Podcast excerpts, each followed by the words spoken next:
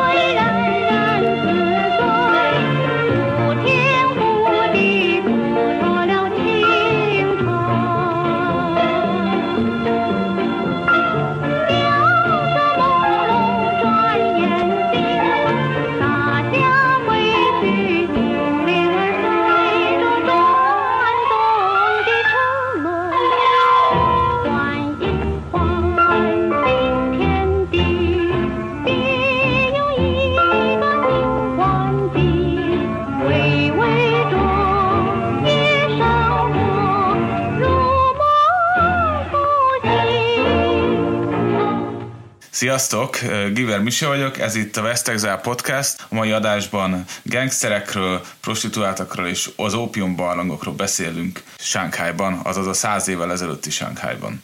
Vendégeink, ezt kellett volna mondani, vendégeink? Vagy részvevőink? Hát egy vendégünk van, meg egy résztvevőnk van. Oda van írva Jó, Misi. Oké, okay, a... igen, igen, igen. Szóval a, a mai napi sztár vendégünk Dóci Tamás. És ezt azért mondjad, mondjad még, hogy Tamás az továbbra is Tokióból van egyrésztről, másrészt meg most már friss papa. Hány napos a, a baba? Így van, hát most már több mint 10, 13 napos, egészen pontosan. Na, és működik rendben, minden bele van szerelve, minden oké. Okay minden bele van szerelve, csak a használati utasítást nem kaptuk hozzá, úgyhogy ez okoz némi kihívás, de mama lai, ahogy a kínaiak mondják, majd belejövünk. Aha. Csak egy-két kialvatlan éjszaka kell hozzá, nem? Igen, El, igen. Ezt mondta mindenki még, még a megszületés előtt, és most nagyon örülünk, hogy mi is megtapasztalhatjuk a, a valóságot. Igen.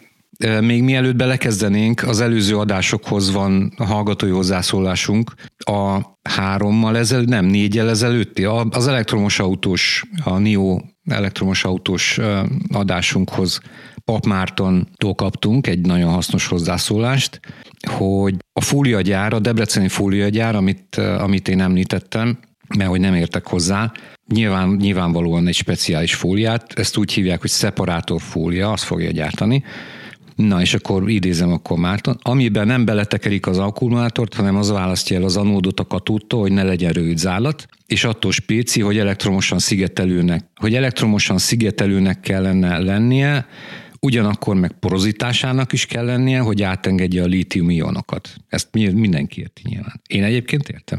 Debrecenben egyébként az ív is épít gyárat, csak azt még nem jelentették be hivatalosan. Szerintem most egy pár hete jelentették be egyébként, ezért a tervezett kapacitását se tudja, és biztosan kisebb lesz, mint a CATL. Hát nyilvánvalóan, mert az valami iszonyú nagy lesz.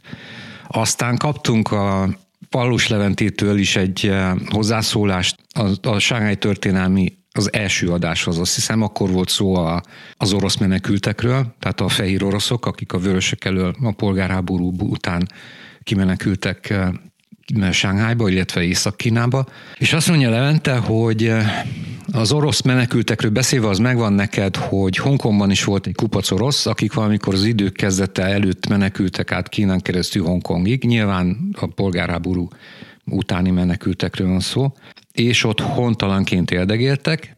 Angol barátaim 98-99-ben még járottak hozzájuk adományokkal, így úgy segíteni nekik utána hogy beszélgettünk erről, mert ugye 98-99-ben biztos nem, tehát nyilvánvalóan leszármazottokról van most már szó, vagy volt most már szó, de az még nem derült ki pontosan, hogy mi, mi volt az. Még egy dolog volt, ami kimaradt igazából a, az, a legel, hú, azt most nem tudom, hogy az első vagy második történelmesben, a Söhang Warehouse csatá, ostromáról volt szó, szerintem az elsőben volt az mert az ugye az első, a, a második világháború leges legelején Igen, volt. Igen, az elsőben volt.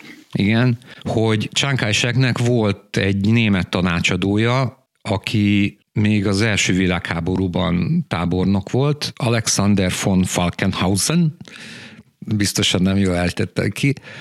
Ő és még néhány kollégája, tehát német tanácsadók képezték ki a Csánkálseknek az elitegységeit, akik többek között, ez a 88-as dandár, vagy mit tudom én, brigád, nem tudom mi volt. Tehát 88-as arra emlékszem, mert hogy ez ugye varázsszám, ez volt a legelitebb alakulatuk Csánkásejkéknek, és ők védték a, ezt a, a raktárépületet. És ami, ami még ilyen slusszpoén ehhez, hogy Csánk, ugye a japánok ellen harcoltak együtt, és konkrétan úgy, hogy a német tanácsadók is beszálltak a csatába, és ami a mondom, tehát a slusszpoén, hogy a Csánkásek és ez az Alexander von Falkenhausen, ők japánul beszélgettek egymással, mivel hogy Na, mindketten, illetve Csánkásek az Japánban tanult egy ideig. Igen, igen, igen. A német pasi pedig 1900 és 1914 között katonai atasi volt Tokióban. És, és a, érted? Tehát egy kínai meg, német, egy, meg egy német japánul kommunikál, és úgy harcolnak a japánok ellen. Ez, ez csodálatos igen, szerintem. Csodálatos. Könnyű titkot tartani így, nem? Nehogy valaki lefülelje őket. Igen. Jó, hát nyilván nem, nyilván nem a szomszédba kiabáltak át. Na, és akkor ugye, ahogy a Misi mondta, itt a 20-as, 30-as évek kíres Sánghájáról, ez a rejtői Sánghájról lenne szó, amit a Tamás már említett az előző két adásban, hogy itt a bűnvárosa volt, és a gangsterek, meg a ópiumbarlangok. Két mondatban elmondanád valamelyikötök, hogy a koncesszió, csak, csak hogy visszautaljunk, hogyha valaki nem hallotta az előző adásokat, hogy a koncesziók azok hogyan működtek a városban.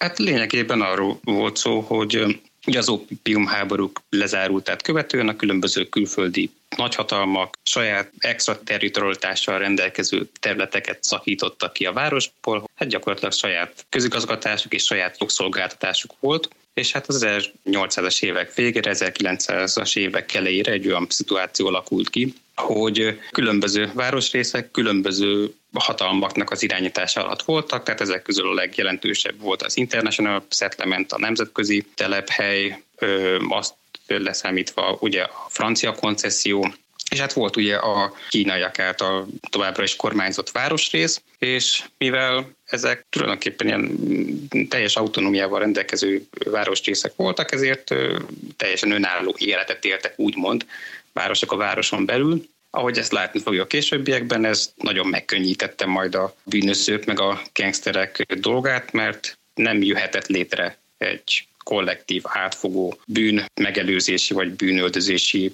művelet, és ez is többek között majd az oka lesz annak, hogy miért harapózik el a gangster világ a, a század elé. Ennek egyébként az a, a fizikailag ez úgy nézett ki, hogy nem volt határ ezek között a koncesziók között. Tehát például, ami most a Jánáló, ez a, a város kelet-nyugati irányban átszelő főútvonal, ezen, hogyha átszaladtál, akkor a nemzetközi koncesszióból a francia koncesszióba jutottál. Igen akkor a, ahol a Badlands kezdődött, ez a városnak a, a nyugati, nyugati határa volt, az már ugye, tehát ahol vége volt a nemzetközi, meg a francia koncessziónak, ott kezdődött volna a kínai joghatóság tulajdonképpen, de volt egy ilyen senki földje terület, ahol, ahol, ahol már senki nem foglalkozott senkivel. Tehát a, a külföldi rendőr nem ment utána, a kínai meg még nem volt ott, ezt nevezték egyébként Badlandsnek, ez, ez majd később, később elő fog jönni. Ez egy kicsit ahhoz hasonlít, ami Hongkongban, hogy a Palus Leventére visszautaljak. Hongkongban volt egy, egy ilyen terület, a, a, a Kowloon Wall City, ami a, Igen. Az fönt volt, nem a Hongkong szigeten, hanem a Kowloon félszigeten, ahol a, a, eredetileg a, a reptér volt, most már nem ott van, és ez pontosan így volt, hogy kívül esett a brit uh, gyarmat, te, gyarmat területen, de még nem volt része Kínának, és ez egészen 1994-ig ez egy ilyen független entitás volt, ahol, ahol nem volt effektíve jogrend, se közművek egyébként. És tudod, mennyi ember élt ott? Nagyon sok, ezt te, én, te tudod? Én, én úgy tudom, hogy legalább egy millió. Annál biztos, hogy kevesebb. Hát, annál biztos, hát nem volt, hát ugye rengetegen értek őt, egy millió biztos, hogy, hogy nem, de hogy több tízezeren, hanem százezeren, vagy több százezeren, az, az simán benne van a pakliban. És egyébként azt tudjátok, hogy itt Kawasaki-ban, Japánban, itt volt egy, egy ilyen játék árkád, ami egy az egyben ennek a Kowloon volt City-nek a, a témájára épült, mert az, aki ezt a, ezt a játékházat csinálta, ez egy japán faszi volt, aki a 70-es évek végén, 80-as évek elején történetesen pont a volt Cityben lakott, nem tudom, hogy, hogy hol, vagy hogy vagy hogy Hongkongban él, de hogy közel volt nagyon a, a közel lakott nagyon a Wall Cityhez, és miután visszaköltözött Japánba, csinált egy ilyen, egy ilyen nagy árkádat. Ez egy ilyen három-négy szintes ilyen játékház volt, ezek a tipikus ilyen, ilyen árkád játékokkal, meg, meg hasonlókkal, és egy az egyben ugye a, a falak, meg a, a dekorációk, ezt mindezt a,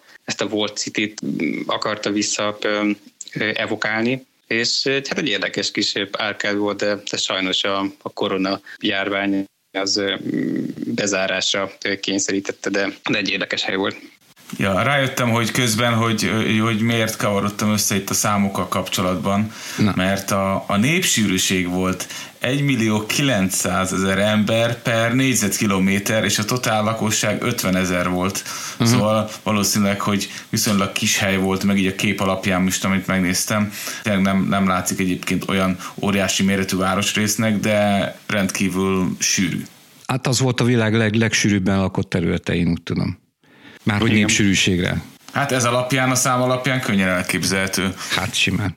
Egyébként a japánoknak ez, ez valami becsípődése volt, én nem tudom miért. Én, én egyébként egyszer el, elrepültem fölött, tehát a, amikor leszállt a gép, akkor, akkor elrepült fölötte. Én még biztos, Tényleg? hogy igen, igen. Én még az előtti évben, vagy abban, bocs, 94-ben voltam Hongkongban először, és akkor még állt akkor voltam, áprilisban volt, azt hiszem, igen, áprilisban. Tehát akkor még át, tudja, hogy elment. Nem semmi.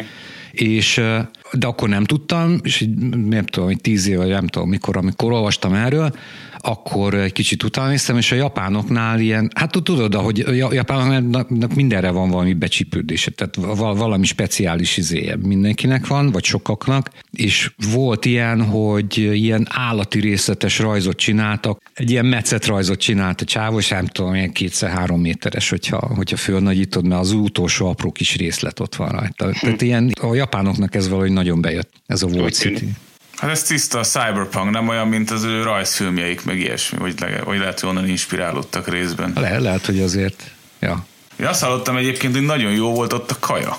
Ami egyébként számomra nehezen elképzelhető, mert én azt hinném, hogy itt patkányok rohangálnak mindenhol, de, de állítólag, hogy az ilyen, ilyen éjszakai, tudod, ez a kínai utcai kajálós sztori, ez állítólag ott volt a legjobb arra az, idősz, arra az időre már, mikor mielőtt lebontották. Hát kérdéses, hogy kik terjesztik el ezeket a, ilyen... Hát az ízlés kérdése is részben szerintem, szóval... Hát mert pont az volt ez a legnagyobb parát, azért is pontották le, mert hogy ilyen embertelen életkörülmények voltak gyakorlatilag, tehát ott nem tudom, vágták a disznót a panelházaknak a tetején, meg ilyen mindenféle kurusló orvosok működtek ott, meg hát az összes ilyen simlis dolog, amit Hongkongból ki akartak söpörni, azt oda söpörték a Kowloon Wall City-be, tehát biztos, hogy voltak jó falatok, nincsenek kétségeim, de, de hát arra is kíváncsi lennék, hogy kik azok, akik, akik igazán jó ízűeket falatoztak ott, és minden gond nélkül kijöttek a, a városból. Hát figyelj, egyéb, egyébként meg úgy, úgy általánosságban... gyomor kell ott, hozzá valószínű. Azt tudni. De várjál, de hát figyelj, ugye ott, ott szokott jó lenni a kaja, általában, hát jó, nyilván nyersanyagtól is függ, oké, okay, de ott szokott jó lenni a kaja, ahol nagy a forgás, ugye? És ott azért biztos, hogy baromi nagy forgás volt, mert hát mindenki ott tevett a környéken. Tehát aki ott bent lakott, ott tudom, biztos nem volt, voltak százával ilyen kajázó helyek. Na mindegy, mindegy, szakad, térjünk már vissza a Sánghányhoz, sosem megyünk haza. ja, ja. Tehát e, ez mondjuk, annyiból mondjuk ez érdekes kitűrő volt, hogy, hogy Hongkongban megmaradt az a, tehát egy olyan hangulatú rész egészen a 90-es évekig, ami valahogy Shanghai lehetett a 30-as években, a, legalábbis a Badlands része, ez a törvényen kívüli része. Fia, nekem egyébként ez azért is jutott eszembe, hogy ezt kicsit beleszőjük ebbe a mai napi beszélgetésbe, mert egy az, hogy én a, a régi francia területen ö, lakom, és azért ez a városrész, ez, ez teljesen másképp néz ki, mint a, a városnak a nagy része, vagy mondjuk a keleti oldal, a pudongi rész, ami most már teljesen modern. A másik az, hogy nagyon sok olyan épület van benne, ami a régi európai hangulatot tükrözi, és azért ez Kínában az ritka. És ami, ami ennek így az eredménye, azon kívül, hogy rengeteg kép készül, például a Hudec féle épületekről, azt talán most a TikTokon, meg a, a meg tudom én Weibo vagy a, a WeChat-en az az, hogy a TikTok helyett a, a kínai verzión, a Douyinon a, le, a, leg, a legsűrűbben megosztott épület itt Shanghaiban. De hogy, hogy ez, ez teljesen más hangulatot generál, a, a városban nagyon más a látkép, hogyha egyik kerületből egyébként átmész a másikba Shanghaiba, akkor azt szerintem lehet érezni, vagy legalábbis vannak olyan kerület határok, ahol ez nagyon látványos, még ja. az ilyen régi, ilyen, ilyen, ilyen történelmi kerületeknél is, mm. szóval szerintem ö, átmenni például, a, ami nem teljesen kerület határ, de közel van hozzá, például a, a Nambé Gaogyán átmész keleti irányba, akkor ott a Huampu kerület az már teljesen más, mint ami a, a nyugati Huampu és Xihue. A másik meg az, hogy, hogy valahogy megmaradtak szerencsére azok az épületek, amik ezt a, ezt a 20-as, 30-as éveknek a, az itteni egyfajta ilyen fejlődési boomját képviseli, zajlik, mert azért abban az időszakban annak ellenére, hogy Sánkhájnak azért elég kalandos története volt, sőt esetenként véres, meg brutális is, de hogy mégis azért nagy fejlődésen ment keresztül ez a város akkor is, azért látszik is, hogy a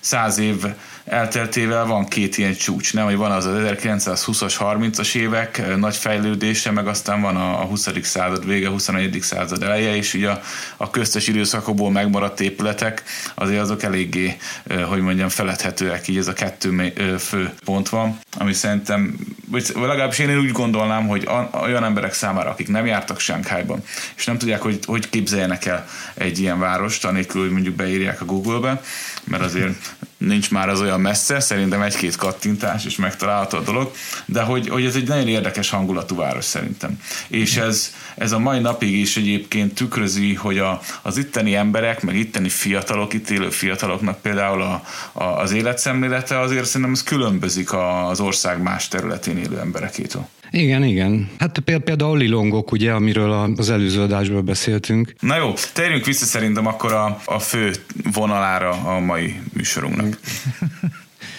igen. Lehet csapongunk egy kicsit. Hát az, azzal nincsen baj amivel kezdődött Shanghai, illetve a koncesziós területek, az ugye az ópiumháborúk voltak, ami az ópiumkereskedelemről, illetve az ópiumkereskedelem uralmáról szólt. Erről tudnál valamennyit mondani, Tamás, mert te, te jobb, jobban beleástad magad ebbe a dologba. Hát igen, egy érdekes adat például, hogy ez mennyire, tehát hogy igen, az ópium és a, hát ugye a drogoknak a később kialakuló problémája, a kapcsolatban egy érdekes adat, hogy az 1920-as és az 1930-as évekre a világ kábítószer ellátásának a 90%-át azt a, az a kínai szükségleteket, a kínai piac fedezte le, és az ópiumon kívül heroin, morfium, minden modernkorban megjelenő narkotikum helyt kapott az országban. Tehát az ópiumot, illetően, hogy az ópium termelésének a nagy része is hát tulajdonképpen Kínába zajlott, hogyha jól tudom, valami hmm. 90%-a a teljes világ Nem mák, mák termesztésének Indiába termesztettek még Kínához képest elenyésző mennyiséget, illetve Perzsiában, azaz baj Irán területén. De a legnagyobb mák termesztés az, az, az tulajdonképpen Kínában ha. zajlott. Azt tudod, Úgy, hogy merre egy, kellett... melyik tartományon van? Hú, nem tudom, de nem lennék uh-huh. meglepődve, hogy valahol ott Shanghai környékében, Anhui, Jiangsu, nem tudom, uh-huh. de, de igazából pontosan nem, nem tudom. Uh-huh. Ez, ez meglepő. Igen.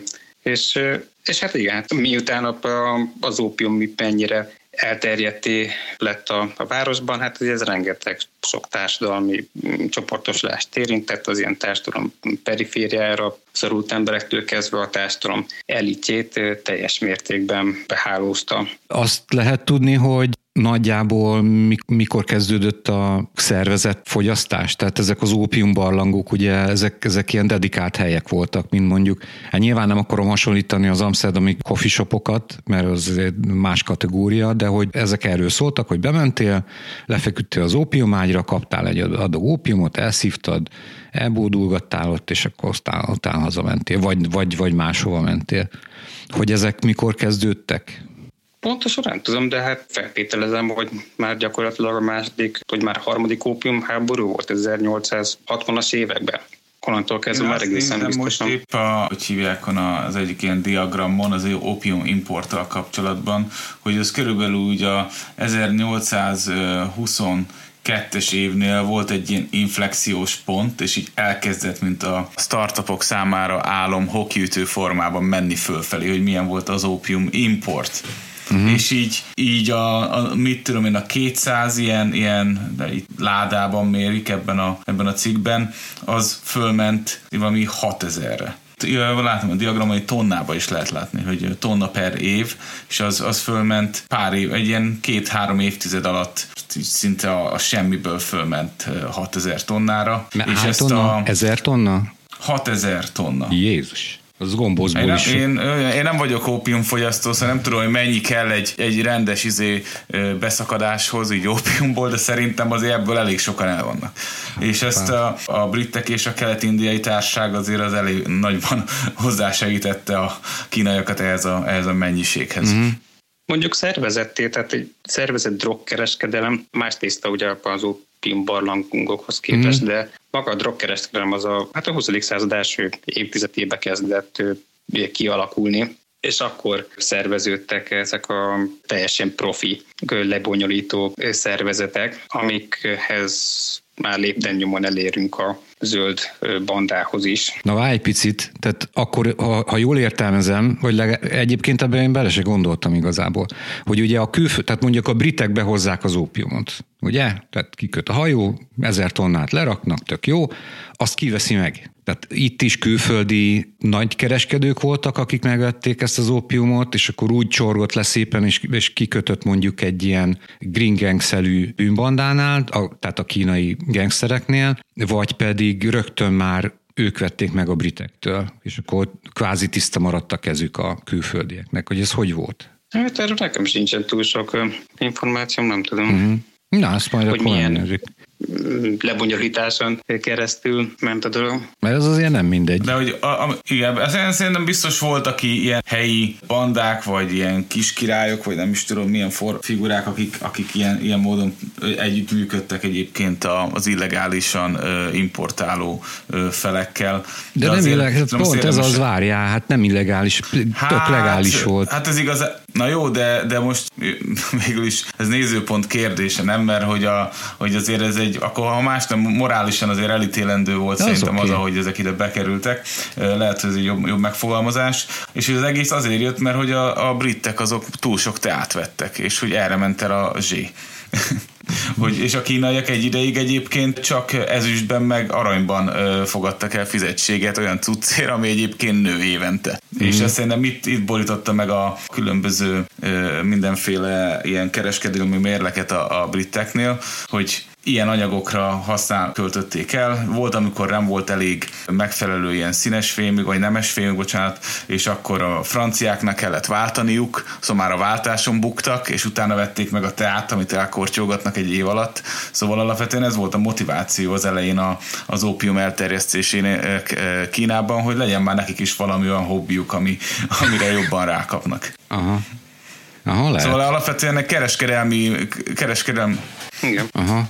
Most nem is tudtam. Mégis kereskedelmi megfontolás volt. Nyilván azért a kelet-indiai társág az egy izgalmas kereskedelmi cég, mert volt azt hiszem talán saját hadserege is. Szóval azért egy kicsit több, Igen. egy Alibaba. Na, oké, és akkor, és akkor eljutunk ugye a, a kínai bűnszervezetekhez. Legalábbis a legalján biztos, hogy ők működtek. Akkor Tamás, ismét forduljunk hozzád. Hát igen, mielőbb ráugranák magára ugye a legismertebbrekre, meg a leglegendásabbra, mint mint közül, a, ami a zöld banda. Hát érdemes pár szót említeni a kínai titkos társaságokról, amik közül sokat ugye ezeknek a sankai bűnszervezeteknek a, az elődjének tartanak. Röviden arról volt szó, hogy ugye az utolsó kínai dinasztia csingek, azok mancsuk voltak, tehát nem han, tehát nem etnikai kínai dinasztia, akiket ugye a han kínaiak, azok ugye sokáig nem fogadtak el teljesen, illetve hát megmaradtak, hiába sikerült utána hát betörniük úgymond a kínai társadalmat, de mindig maradtak olyan ilyen Ming, az utolsó hanetnikumú kínai császár dinasztiának az ilyen lojalista követői, akik ugye folyamatosan azt tervezgették, hogy majd restaurálják valahogy a, a Ming dinasztiának a hatalmát, és ugye folyamatosan ilyen Qing, Manju ellenes tevékenységet folytattak, és az első ilyen én ismertebb titkos társaságoknak, hogy ezek földrajzilag is eltérő helyeken voltak, tehát Tianjin-től kezdve Észak-Kínán át egészen Dél-Kínáig, Fujian és Xiamen bezárólag számos különböző csoportosulás működött, amiknek ugye közös pontja volt az, az a, az a manju ellenesség. És hát többet is ismerünk ezek közül, a Fehér Lotus társágtól kezdve a kis kardok társaságát. És ami érdekesség a, a titkos társaság kapcsán, hogy elég sok ilyen társaság, azok a nagy csatorna területén működtek, ugye, ami gyakorlatilag összekötött. Tehát ugye nagy csatorna az egy nagyon fontos kereskedelmi útvonal volt, ugye Yangtze-nek az alsó folyásának a ristermerő vidékét kötötte össze Észak-Kínával, és emellett a nagy kanális mellett alakult ki az 1850-es évektől kezdődően számos ilyen újdonsült titkos társaság, és ennek az is volt a mozgatórugója, hogy az 1850-es évekre a nagy csatorna az elvesztette a korábbi jelentőségét, melynek hatására hajósok, csónakosok, kubikosoknak az ember több tízezrei vesztették el a megélhetésüket, és hát ezek a nincstelen emberek lettek leginkább ugye nyitottak az ilyen radikális változásokat hirdető ilyen forradalmi eszmékre és,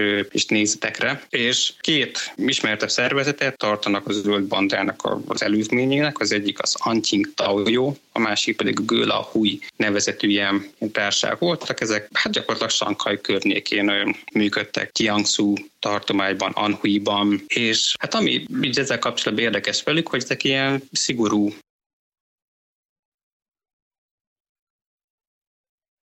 Szerintem Tamás nem tudja, hogy mi nem tudjuk, hogy mit mond. Hova lett a Tamás? De mit a izét? A... Nem tudom. valami nagy főkapcsolóhoz el kell menni Tokióba autóval, hogy úgy van. Hello, szervusz. Hello, na, hello. Mi, tört, mi történt veled? Elnézést, nem tudom, én észre sem vettem. Nem tudom, valahogy kilépett Pont a hívásból, és én közben magyaráztam, és csak utána... Pont erről beszéltünk a Gucóval, hogy lehet, hogy te nem tudsz arról, hogy mi nem tudjuk, hogy ja. te mit mondasz. Köszönjük, hogy dolgoztasz, Misi. Majd kivágjuk többes bármikor, számban. Bármikor. Én, én, vagyok a, én vagyok itt a preceda. És ebből vált ki az 1890-es években a, a zöld banda. Azt nem tudom, hogy az előbb mondtam-e, hogy érdekes, hogy ezeknek a titkos társaságoknak, hogy ezeknek ilyen szigorú hierarchiájuk volt, és hogy tulajdonképpen ezek ilyen konfuciánus értékrendet képviseltek, ennek az úgynevezett haoszia képzetét, ami ugye az ilyen különböző ilyen ókori kínai művekből, a vízparti történetből és stb.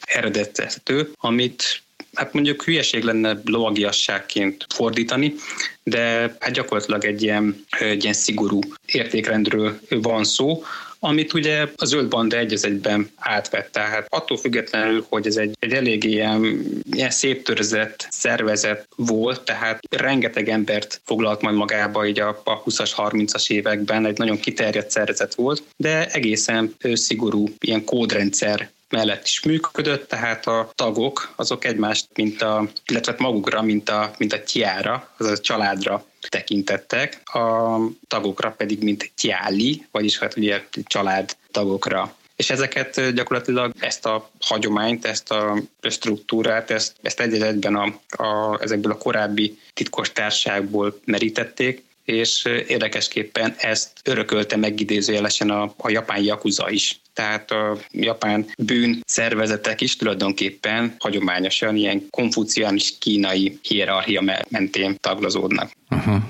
Ez, ez az érdekes. Én egyébként még, még olyat hallottam, hogy Hát illetve még egy pár hónapja elkezdtem olvasni egy könyvet, ami a, erről a Ragyás Huangros, nem, nem, a, nem a, izér, a, a nagyfülű Du, ugye ő volt Du a, a Zöld Banda későbbi főnöke, hogy ő valahogy úgy került bele, de ez nem dokumentumregény, hanem inkább inkább ilyen fikció, hogy ezek tulajdonképpen egy kicsit ilyen szakszervezetként is üzemeltek bizonyos ilyen titkos társaságot. Tehát például, hogyha valami járásból ide származtál Sánghájra, illetve Sángháj környékére, akkor ők megpróbáltak összetartani, és hogy voltak olyan társaságok is, amik ilyen területi alapon működtek. Ez nem tudom mennyire... Így van.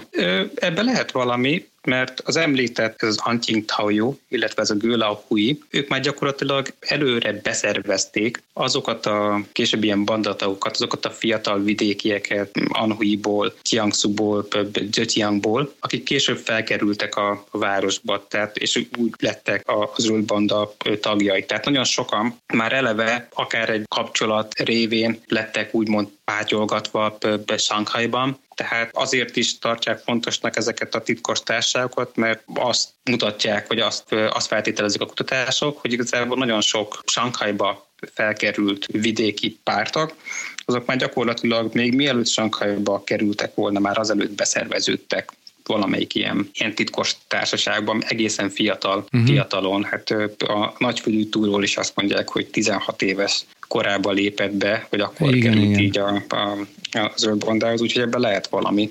Uh-huh. Tehát inkább ilyen védés dac, szövetség. Tehát nem, nem feltétlen bűn szövetkezetek voltak ezek az elején, sőt igen, egyáltalán igen. nem. Pontosan, tehát meg az, hogy ez a tiát, tehát ez a, ez a család, hát most hasonló, mint ugye a, a a maffia. Tehát, hogy, uh-huh. hogy mondjam, már abból a szempontból, hogy tudom, az, az összetartás, vagy hogy a tagoknak a megsegítése alapon, igen. Uh-huh. Meg, meg még egy érdekeset olvastam, ez a TND titkos társágként indultak ők is, és még mindig léteznek. Hongkongban be vannak tiltva a triát kapcsolataik miatt, Kínában, tehát a kínai népköztárságban parlamenti pártként működnek, és Tajvan is tovább, lét, tovább léteznek, ott nem pár, de, de még mindig erős befolyásaik vannak. Na, és akkor, és akkor e, ugye voltak ezek a titkostárságok, ezek, ezek hogy mentek át maffiaként működő szervezetekbe, illetve hogyan működtek később Sánghájban? Hát alapvetően, ahogy az előbb említettük, tehát mm, a legtöbb tagjuk azért nem a társadalomnak az éléről, hanem inkább az aljáról kerültek ki, tehát rengeteg akkoriban munkanélkülivé vált, nincs telen. Tehát alapvetően a társadalom perifériájára szorult egyének alkották ugye ennek ezek, ezeknek a különböző csoportosulásoknak a, a magvát, és e, már ebből a szempontból is viszonylag ugye könnyebb asszociálni a későbbi ilyen bűnözéssel kapcsolatos cselekményekre. Az, hogy ezek a titkos társaságok, hogy mikortól kezdve kezdték belevetni magukat akár a, a drogkereskedelembe, akár a prostitúcióba, arról nincsenek pontos információim, de hát nyilván a, a drogok és hát a narkotikumok az egy olyan dolog volt, ami hát mégiscsak elvezet a, az alvilághoz, a különböző ilyen titkos társadalmi csoportosulásokhoz, de a pontos átjárás azt nem tudom, hogy, hogy milyen formában történt, vagy hogy mi volt ennek a, a kíz mozgatórugója. Hát nyilván véhetőleg sokak számára viszonylag könnyű jövedelem forrás, már, már akinek, hát ugyanúgy, hogy manapság is sokan bele zuhannak ebbe, hát nem tudom, megélhetési megfontolás miatt, Aha. nem tudom. Aha. Ami, ami egyébként ehhez, a, ehhez, a, ehhez kapcsolódik, vagy így egy ilyen filmélményem van ezzel kapcsolatban, a, a Nagymester cím film. Mármint azzal, hogy ez a titkos társaságok esetleg hogyan formálódhattak át, vagy alakulhattak át ilyen mindenféle gengekké. A, annak az első jelenetében, vagy valamelyik itt az elején a filmnek, arról beszélnek, hogy a férfiak azok az ilyen társasági életet a, sokszor a, a bordéban élték és hogy ott volt opium, fogyasztás persze, nyilván mivel ez egy bordélt prostitúció, de alapvetően ennek volt egyfajta ilyen, ilyen guanxi építési, ilyen kapcsolatépítési aspektusa is. Szóval nem, nem csak kifejezetten ami, amiatt mentek oda, mert hogy, hogy mindenféle élvezeteket e, kapjanak, hanem e, azért is, mert ez egy ilyen, volt egy közeg, volt egy társaság, aminek ők a részei voltak. Mondjuk ebben a filmben pont ilyen, ez a kung fu szólt meg, meg itt a mindenféle nagymesterségnek az átöröklés, hogy most ki lesz a következő déli, meg északi nagymester, de hogy ennek is volt egy ilyen érdekes hangulata, meg aurája ennek az egésznek, és ez pont egyébként így a háború előtti, a második világháború előtti Kínában játszódott, így a, nagyjából ugyanebben az időszakban, ami a, itt Shanghai-ban ez a, ez a, az a genges időszak volt. Szóval szerintem lehet benne valami összefüggés, vagy valami hasonlóság. Az a jelenet alapvetően egyébként valahol lent Guangdongba volt, volt, amiről itt most amit említettem, de hogy én ezt elképzelhetőnek tartom, hogy itt azért az, hogyha ennyi ilyen, ilyen opiumfogyasztás alkalmas hely volt, meg ilyen szinten egyébként már egy szinte egy évszázada a társadalom szövetében benne volt az, hogy, hogy az embereknek egy jelentős része drogot fogyaszt, azért ez könnyen, könnyen összemosódhattak itt egyébként ezek a határok, egy, egy társaság, egy, akár egy lázadó csoport és a, és a gengek között. Biztos ebben is volt valami, de hát ez már sokkal, sokkal korábban indult, ugye a, ez a Ragyás Huang, ugye, a másik csávó, az, igen, igen, az Huang, konkrétan Huang, izé igen. volt, ő konkrétan rendőrtiszt volt a francia koncesszióba. És, igen, ez nagyon izgalmas figura. És ő, ő már az 1800-as évek végén, tehát akkor, akkor lett rendőrtiszt, és onnan szépen így áttüremkedett a szervezett bűnözésbe.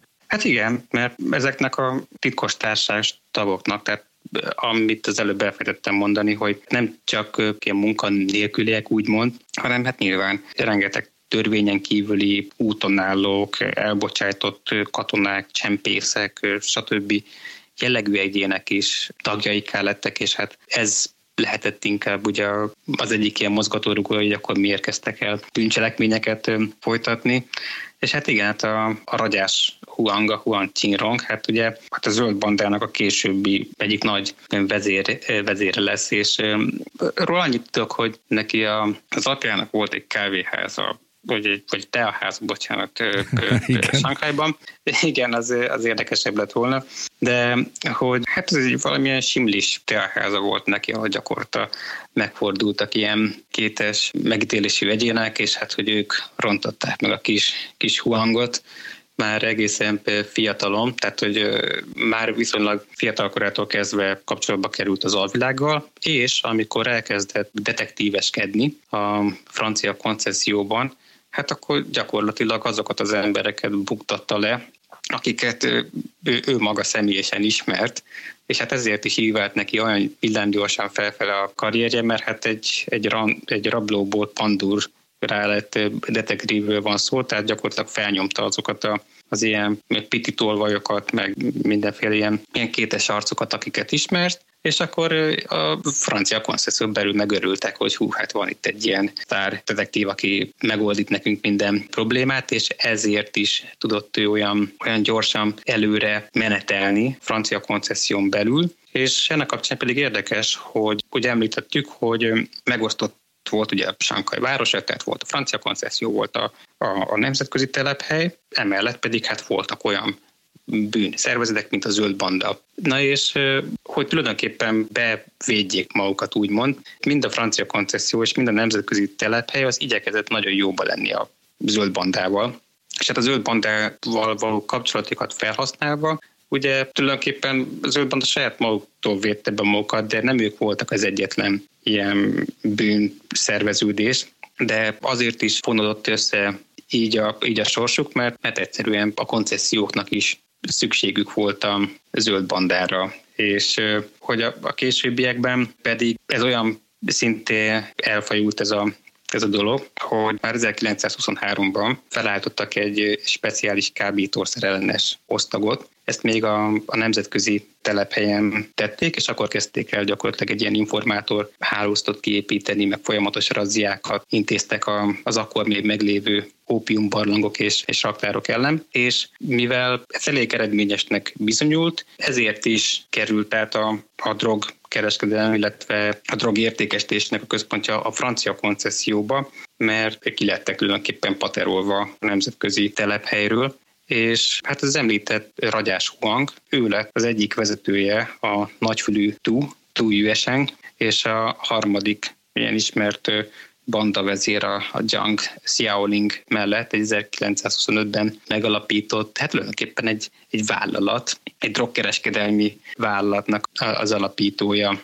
És hát tulajdonképpen a, a francia hatóságok azok, azok asszisztáltak zöld bandának, hogy gond nélkül menjen a, a drogkereskedelem, pusztán abból a a megfontolásból, hogyha hagyják, hogy akadálytalanul értékesítetsék a drogot, akkor legalább nem kell tartaniuk a, a zöld bandától és a hozzájuk tartozó ilyen, ilyen gangsterektől. És hát tulajdonképpen egy ilyen hallgatólagos megállapodásra került sor a, a gangsterek és a francia hatóságok közül, de Hát ez eléggé mérefajult ez a, ez a dolog, mert már 30-as évekből már, már Párizsból küldtek ilyen vizsgáló bizottságokat, hogy derítsék ki, hogy mi történik Pesankajban, mert már annyira elharpózott a, a bűnözés a francia koncesszión belül is, hogy már a, a francia hadsereget küldték be rendet vágni. Aha. Jó, az, azt azért még tegyük hozzá, hogy, hogy nem csak a nemzetközi koncesziókat a franciákkal, meg a többivel voltak jóba, meg használták egymást tulajdonképpen, hanem a kínai városvezetéssel is, illetve sekékkel, Ugye Pontosan. arról múltkor beszéltünk, hogy a kommunista párt Sánghájban alakult, és itt azért volt valamilyen szervezete, vagy legalábbis tömegbázisa, és amikor Csánkájsekik eldöntötték, hogy leszámolnak velük, még a polgárháború kitörése előtt volt ez tulajdonképpen. Akkor 1927-ben egy nap összeszedték a, igazából a zöld banda megöltött ezer kommunistát a városban. Ezeknek van most egy mártír temető, ott, ott ők vannak eltemetve, akiket 1927-ben öltek meg. És egyébként, amit mondasz, hogy már a hadsereget beküldték a városba, ez odáig ment, Hát illetve ezt nem tudom, lehet, hogy a japánok elő, de 1937-ben ő lelépett Shanghaiból a, ez a nagyfülű dú. De akkor beszéljünk már egy kicsit róla, mm, mert eh, maga a figur is elég érdekes, hogy ő Pudongon született. Ezer, és nagyon jó évben, 1888-ban született, a, a, ugye a nyolcasról már beszéltünk az első szezonban, hogy az egy milyen jó kis szám. Ja, igen, tehát ez, ennyit akartam még hogy szerintem az annak ellenére, hogy lehet, hogy előző évadban vagy ö, ö, szezonban beszéltünk erről, ezekről a számokról, azért ezt feleleveníthetjük, hogy az a 8-as szám, meg a 6-os szám az annyira fontos, hogy az ilyen telefonszámok, mindenféle mi ez, rendszámok, azok többe kerülnek és hogy az Alibabának a kínai honlapjának a címe az is 1688.com. Hát igen, tehát tehát 1888-ban születni az valami csodálatos, tehát még egy olyan szám az ezer évig nem lesz, ugye? Igen. És kínszületett a francba, tehát valahol, valahol Pudongon a, a tengerpart felé valami, valamelyik kisvárosban, ami akkor még egyébként nem Sánghái része volt. Tehát a, a mostani nagy Sánghái, a tartományjogú Sánghái, az a belváros volt tulajdonképpen, tehát ő Sánghájon kívül született.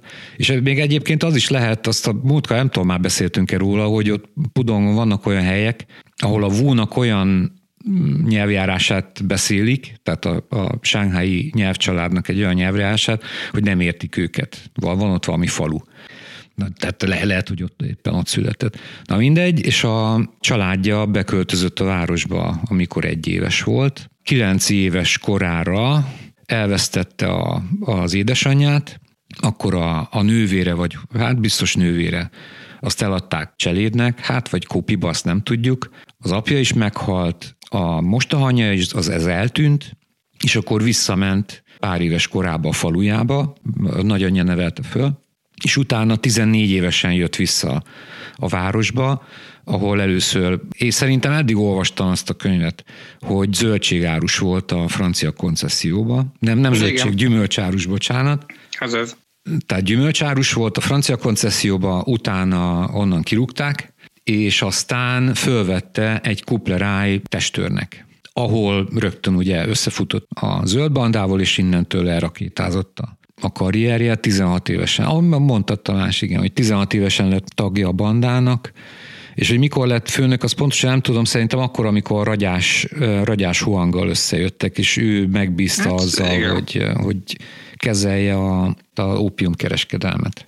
Tehát ilyen igen, 20... Hát mondom, hogy a 25 30-as évekre lett talán ő a... Hát meg ugye azért is fontos a, a nagyfölű túl, mert hát ő emelte be gyakorlatilag a politikába is a, a zöld bandát, mert az tudni érdemes, hogy a, a zöld bandának a 20-as évek végétől az ilyen kapitányainak a nagy része, azok Kuomintang pártagok is lettek. Uh-huh. És hát a Tú Jüeseng volt az, aki gyakorlatilag hát összehavárkodott tulajdonképpen Csankalsekkel. Hát egyébként maga ez a bűnszerveződés, tehát ők nekik nem volt, ők inkább volt pragmatikusak voltak, tehát nem volt úgymond ilyen ideológiai elkötelezettségük egyik oldalhoz sem. Ők azért kezdték el, azért kezdtek el neheztelni a kínai kommunistákra, mert hát gyakorlatilag a, a toborzó közegük, hát a városi proli, úgymond, az hát akkor a kínai kommunisták, miután megalakultak Sankajban, ugye nagyon agresszívan elkezdték szakszervezetekbe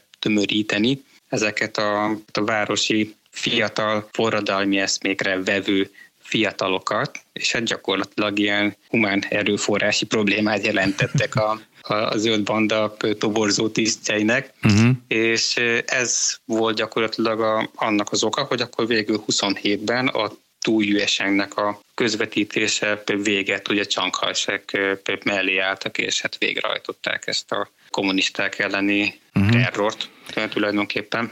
Hát, igazából ők is egy ugyanolyan titkos társág volt, mint, mint a zöld banda eredetileg, ha úgy, ha úgy akarjuk, és akkor el, elszipkázták a munkaerőt, mi? Így van, így van, igen. Aha. Na, és akkor tehát elmenekült 37-ben, és ő úgy gondolta, hogy, hogy ő ellenállt a japánoknak, de igazából nem.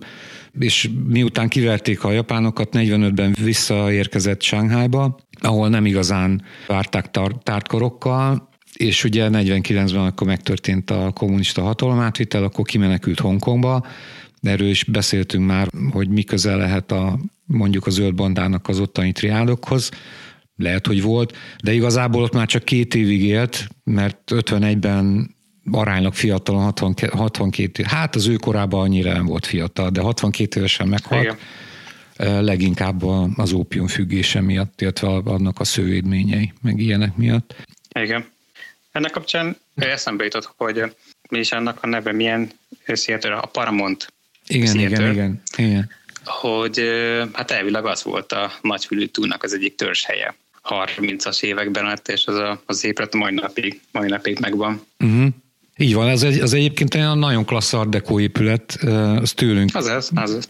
Tőlünk három sarokra van egyébként. Azt én is most, én nem tudtam egyébként, hogy az azt egy kínai építész tervezte, ki nem nézné belőle egyébként, mert egy nagyon... Igen, nagyon, tényleg? Igen. Hát legalábbis a neve alapján, a neve alapján kínai, és kínai finanszírozásból épült. Tehát kínai bankok finanszírozták, mint egy jó befektetést, de igazából nem jött össze, egy táncteremként működött. 33-ra lett kész, és 36-ba ment tönkre. Tehát három évig működött ilyen táncteremként, és 37-ben lett Hát, de, és akkor itt, itt kéne megemlékezni, ami az ópium kívüli további gyanús tevékenység volt, ez a, a, ez a taxilányok, ami nem feltétlen prostitúciót jelentett. Ugye a, a 20-as, 30-as években, hogyha táncolni akartál, akkor nem úgy volt, hogy elmentél a dizsibe és ott lötyögtél, hanem ez páros tánc volt az összes. Hát kivéve, hogyha legényes táncoltál, vagy nem tudom, a, melyik volt a verbunkost, vagy ilyesmi, de hát az csak, magyar, az csak magyarok táncoltak. Szóval kellett valami csaj, és hogyha te tengerész voltál, aki két-három napig volt csak a városban, akkor azt valahogy meg kellett oldani, hogy táncolj valakivel. Ezért ezek a tánctermek, vagy báltermek, vagy akárhogy is nevezzük, tehát ezek a táncos helyek, ahova konkrétan táncolni mentél, tehát nem feltétlen inni, mert a kocsmában mentél, ők tartottak lányokat, akik pénzért táncoltak veled, és ezek voltak a taxilányok. Tehát úgy vetted meg, mint egy taxit, hogy akkor most és akkor a következő kör a tiéd, és akkor fizettél mit tudom, 20 centet, vagy nem tudom micsodát, és akkor táncoltál. Na, ebből rengeteg volt a fehér orosz egyébként eleinte, tehát a, a menekült oroszok, akik ugye itt földön futóvá váltak előbb-utóbb, még akkor is, hogyha Igen. valamennyi pénzmagjuk volt. Rengeteg fehér orosz fiatal csaj, tehát a menekülteknek a lányai tulajdonképpen, akik a legtöbben ezek a taxilányok voltak, meg természetesen a, a kínai szegény lányok, vagy városba szerencsét próbálni beérkező lányok, és akkor hát ebből nyilván volt átjárás a prostitúció felé, de ez nem feltétlen azt jelentette, hogy az összes taxilány az, az prostituált volt. Igen, már ennek kapcsán. Érdekes egyébként, hogy hát van is egy ilyen jegyzetem, hogy, hogy orosz, kifejezetten prostituáltból, az 1920-as 30-as évekre 8000 regisztrált orosz prostituáltat jegyeztek a városban, és ők kifejezetten a, a nyugati klientúrát szolgálták ki, mert hát az összes, az egészét tekintve, hát természetesen kínai ból volt a ilyen 70 ezer főre beszlik a, a tetőpontját, az csak a regisztrált, vagy az, az ilyen félhivatalosan működőeknek a, a számát ki tudja, hogy, hogy mennyien voltak valójában. És hát a 20-as, 30-as évek Sankhajjával kapcsolatban egy további fun fact, hogy Sankhajban volt a legmagasabb az egész a világ összes nagyvárosa közül az egyfőre jutó prostituáltak száma, tehát magasan verve Tokiót, Párizs, Berlint és Londont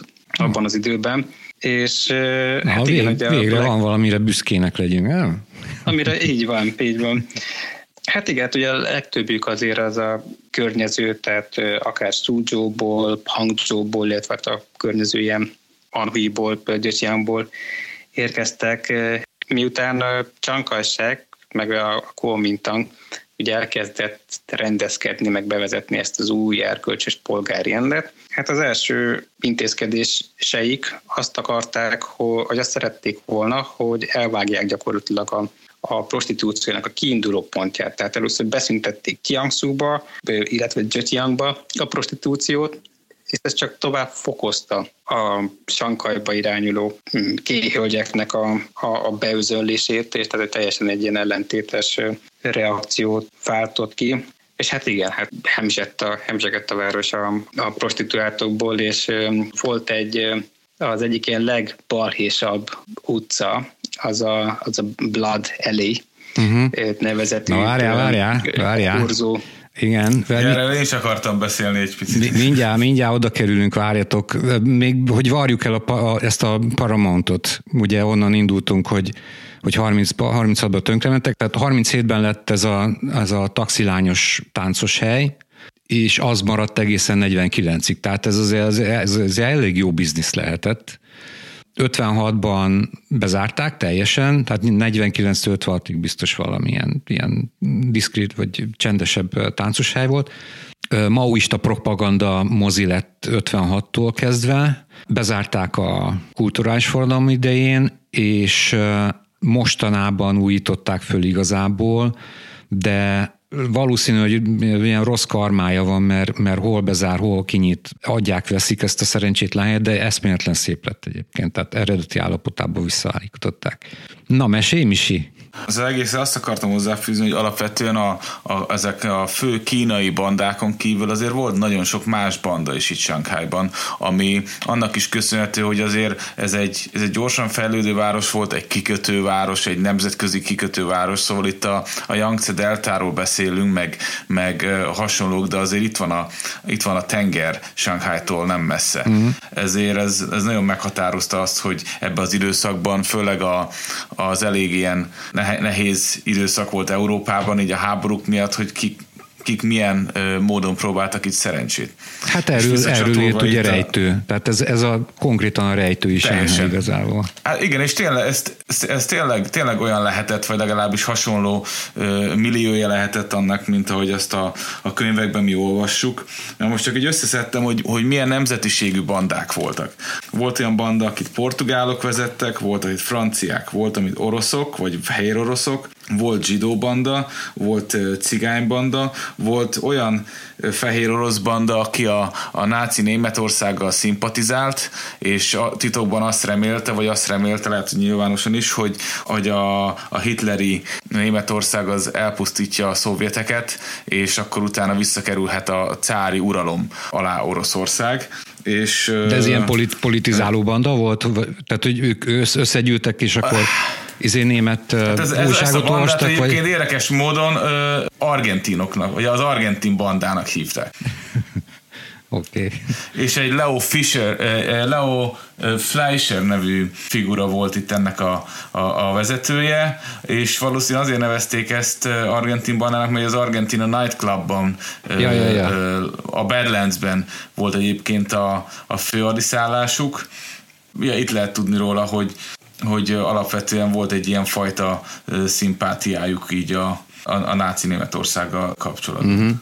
Egyébként ezeknek a bandáknak, majd folytasd, csak, csak az jutott eszembe, hogy a, amit az elején emlegettünk, ez a Badlands, oda telepettek ki, különösen a, a japán támadás után ezek a, a gyanús helyek, mert ott ugye senki nem szabályozta őket tulajdonképpen, tehát békén voltak hagyva, ott egy kupacba, egyébként pont azon a környéken, amerre én lakom, annak mit tudom, egy 500 méteres sugarú környezetében ott voltak ezek a nagy bárok, amit az elő, az Ar- Argentina, melyiket mondtad? Igen, igen, igen. Na, az például tőlünk délre volt egy, mit a 3-400 méterre, Na mondjad, a, mondjad. Amit az előbb a, a Tamás mondott, a Blood Alley. Az más. az, az marhér, az, az igen, az más, de hogy, hogy ez kapcsolódik egy másik banda, aki a Friends of Riley, ez, ez, ez a bandának a neve, és a főnöke az Edward Thomas, vagy becenevén Jack Riley volt,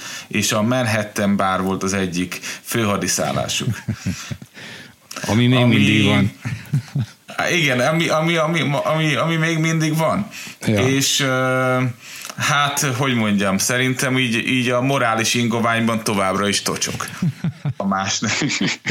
Jó, mondjuk a hely nyilván nem ugyanaz, csak a neve, és egyébként elképzelhető, hogy azért lett Manhattan annak idején. Szembe volt a Hiltonnal, a legelső Manhattan, és már akkor ilyen rossz lányos hely volt, úgyhogy gyanús nekem, hogy ott megmaradt valami, valami izé emlékezett.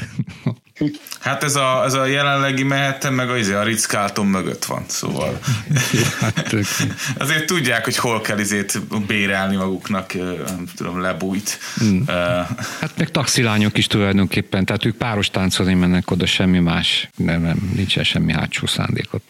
Félreérted? Ny- nyilvánvaló. nyilvánvaló. Én, én, én remélem, hogy így van. Uh, a, még, még volt egy gang, amelyik nekem úgy különösen érdekes volt, az pedig a Swiss Gang, ami azért érdekes, mert a legnagyobb sánkhái rablásnak volt egyébként a, a részvevői, mm. és hogy ö, olyan azt hiszem jelenle, a jelenlegi ár szerint 8 millió dollárnyi rezet loptak el. Mi? Rezet? 1900 Rezet, egy amerikai ö, tulajdonú ilyen raktárépületből. De, de drótot, vagy, vagy de nem tudom. Nem, ilyen rész tömböket. hát ezek... De hol a francba adsz el annyi rezet 30-es években? Hát a tököm tudja, de hát, hogy, hogy, hogy mennyi idő alatt viszel el ennyit. Hát, Tudod, azért az, ez nem olyan, mint amikor valaki lenyom egy entert, és egy ilyen bitcoin farmnak ellopja az összes yeah. izé bitcoinját, tudod. Aha. nem tudom. Szóval volt még egy nagy, nagy, nagy rablás egyébként, egy, és egy Shanghai bandához köthető, az meg elvileg egész Kínában legnagyobb rablás volt, ami Pekingben történt. De már nem tudom pontosan, hogy melyikek voltak ők. Uh-huh. Uh, de az is külföldi banda de, volt? Igen, igen, igen, igen. Huh. Itt tehát volt, az, Szóval ez, ez szerintem ez, egy, ez, ez az időszak azért lehetett marha izgalmas egyébként, hogyha nem lőttek le, és csak tényleg így a jó részét, vagy ez tényleg ilyen, ilyen kalandregényes részét láttad, hogy itt azért a, a világ minden pontjáról megjelentek viszonylag érdekes fazonok. És ez egy, ez egy a, a második világháború előtti globalizációnak az egyik ilyen, hát nem is tudom, hát a csúcspontjának nem mondanám, de azért egy, egy ilyen kis gyöngyszeme lehetett mindenképp.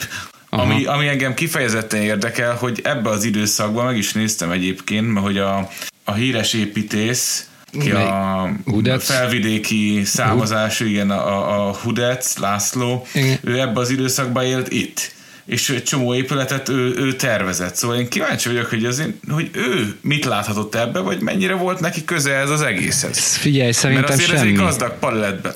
Szerintem Lehet. semmi. Én a, én a lányával, amikor, amikor a Hugyec év volt, ez hát jó régen volt, tizenvalány éve, és akkor itt volt a lánya, sőt, a, egyszer itt voltak ketten, és akkor utána csak a lánya volt itt, amikor én velük voltam egy napot, sőt, interjút is csináltunk a, az Alessa mhm. nénivel, én, én erről nagyon ki akartam kérdezni, és fel is tettünk néhány kérdést, de kiderült az, hogy a, ők ugye a, a Fanyülún laktak, azt a Tamással megbeszéltük, meg neked mutattam már is a házat szerintem, vagy de igen, igen, voltál igen. is ott.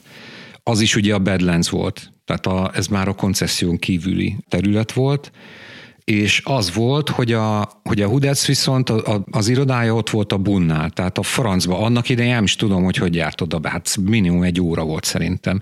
Igaz, hogy sofőr vitte autóval, de hát akkor is messze volt. És ott úgy volt, hogy beült, ugye volt egy kocsi behajtó a kertbe, beült az autóba, kiszállt az irodánál, dolgozott, dolgozott, hazament, beült, vagy beült az, tehát hogy ő nem volt az utcán. Alessa néni azt mondta, hogy évente egyszer mentek el amikor volt, szerintem holdú év környékén lehetett valami, amikor a, vagy a beszállítói, vagy a megrendelői, azt most sem tudom, meg nincs is jelentősége, hogy csináltak egy nagy vacsit, és akkor ott, ott hivatalos volt a család, és oda elmentek, de hogy egyébként nem nagyon mentek sehova.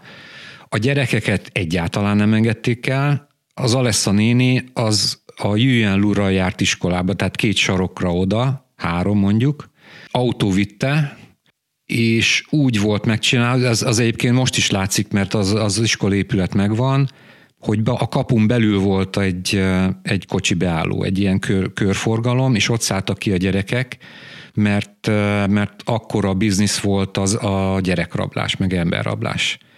Tehát, hogy testőrrel jártak, sofőrrel, autóval, bent, stb. stb. És egyetlen egyszer az Alessa néni már tínédzser korában kiszökött biciklizni, és ezt legalább háromszor elmesélte. Tehát neki akkor élmény volt, meg akkor a kaland, hogy ő a környéken biciklizett egy, nem tudom, egy-két kilométert, nem mehetett túl messze. Hogy én ebből azt vettem ki, hogy ők egyáltalán nem mentek sehova. Tehát az emberek többsége sehova nem ment. Ami érdekes. Mármint az emberek többsége alatt mely, melyik embereket érted? Hát akik... Az ilyen, akik... Itt, az, az ilyen koncesszióba itt élő külföldiek, akik nem, nem bűnözéssel, meg Igen. ilyen éjszakai élettel mulatták az időt, hanem igen. mit tudom én, ilyen polgári szakmájuk volt? Igen, vagy? igen, igen. Tehát a tehetősebb, meg, meg normális állásban dolgozók, tehát akik nem mondjuk egy építész, meg egy fogorvos, meg ilyenek, az, akiknek nem volt máshol dolguk, azok nem mentek oda, ahol nem volt dolguk alapvetően. De hogyha belegondolok, akkor ez ma is így van, nem? Tehát most, hogyha az embernek nincsen túl sok dolga, akár hát a Lutian Twin Tool menő Putongon, vagy Szontyánkba, vagy, vagy Tiating, vagy mit tudom én hol, hát Szerintem erről Misinek, egy... Misinek tök más véleménye van. Igen. Szerintem. Hát nem tudom, hát szerintem ugye. A, Lugyánzóin túl Pudongra azért én is ritkán merészkedek, azért az igaz. Én egyébként de, de azért úgy a, a, de bemozgom a rendelkezésre álló teret így a környékemen.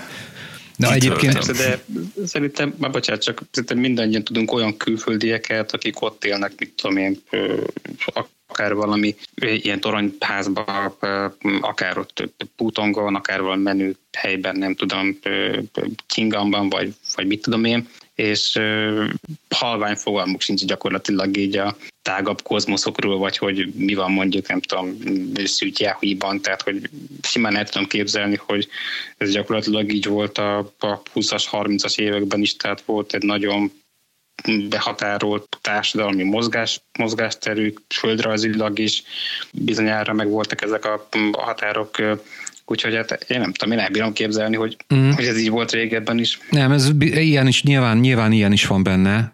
Arról nem beszélve, hogy azért annak idején tehát ilyen nagyon, nagyon glamúros hangulat lengi be ezt az egész sánhái sztorit, hogy, um, hogy, izé, hogy persze, meg a szép lányok, meg a gengszerek, meg um, de azért, hogyha belegondolsz, annak idején, amikor még nem volt se fűtés, se hűtés, rohadt büdös csatornák voltak, koldusok, akkor a, az utcán haltak meg emberek. Én egyszer összeszedtem, még, még, amikor, még amikor a Shanghai Courier, ez egy blog volt, akkor összeszedtem egy cikkre valót arról, hogy volt a, a vörös, vörös szvasztika nevű, a, ugye a vörös keresztnek a kínai megfelelője tulajdonképpen, és ők voltak az egyetlen szervezet a városban, aki a halottakat szedte össze, és csináltak statisztikákat, amit ugye aztán most a 20. században vizualizáltak, hogy hogy melyik nap hol mennyi hullát szedtek össze, és valami elképesztő. Tehát, hogy az utcán haltak meg az emberek, és ott hagyták őket, mert hogy pénzbe került eltemetni. Vagy mit tudom én, hogyha meghalt valakinek a,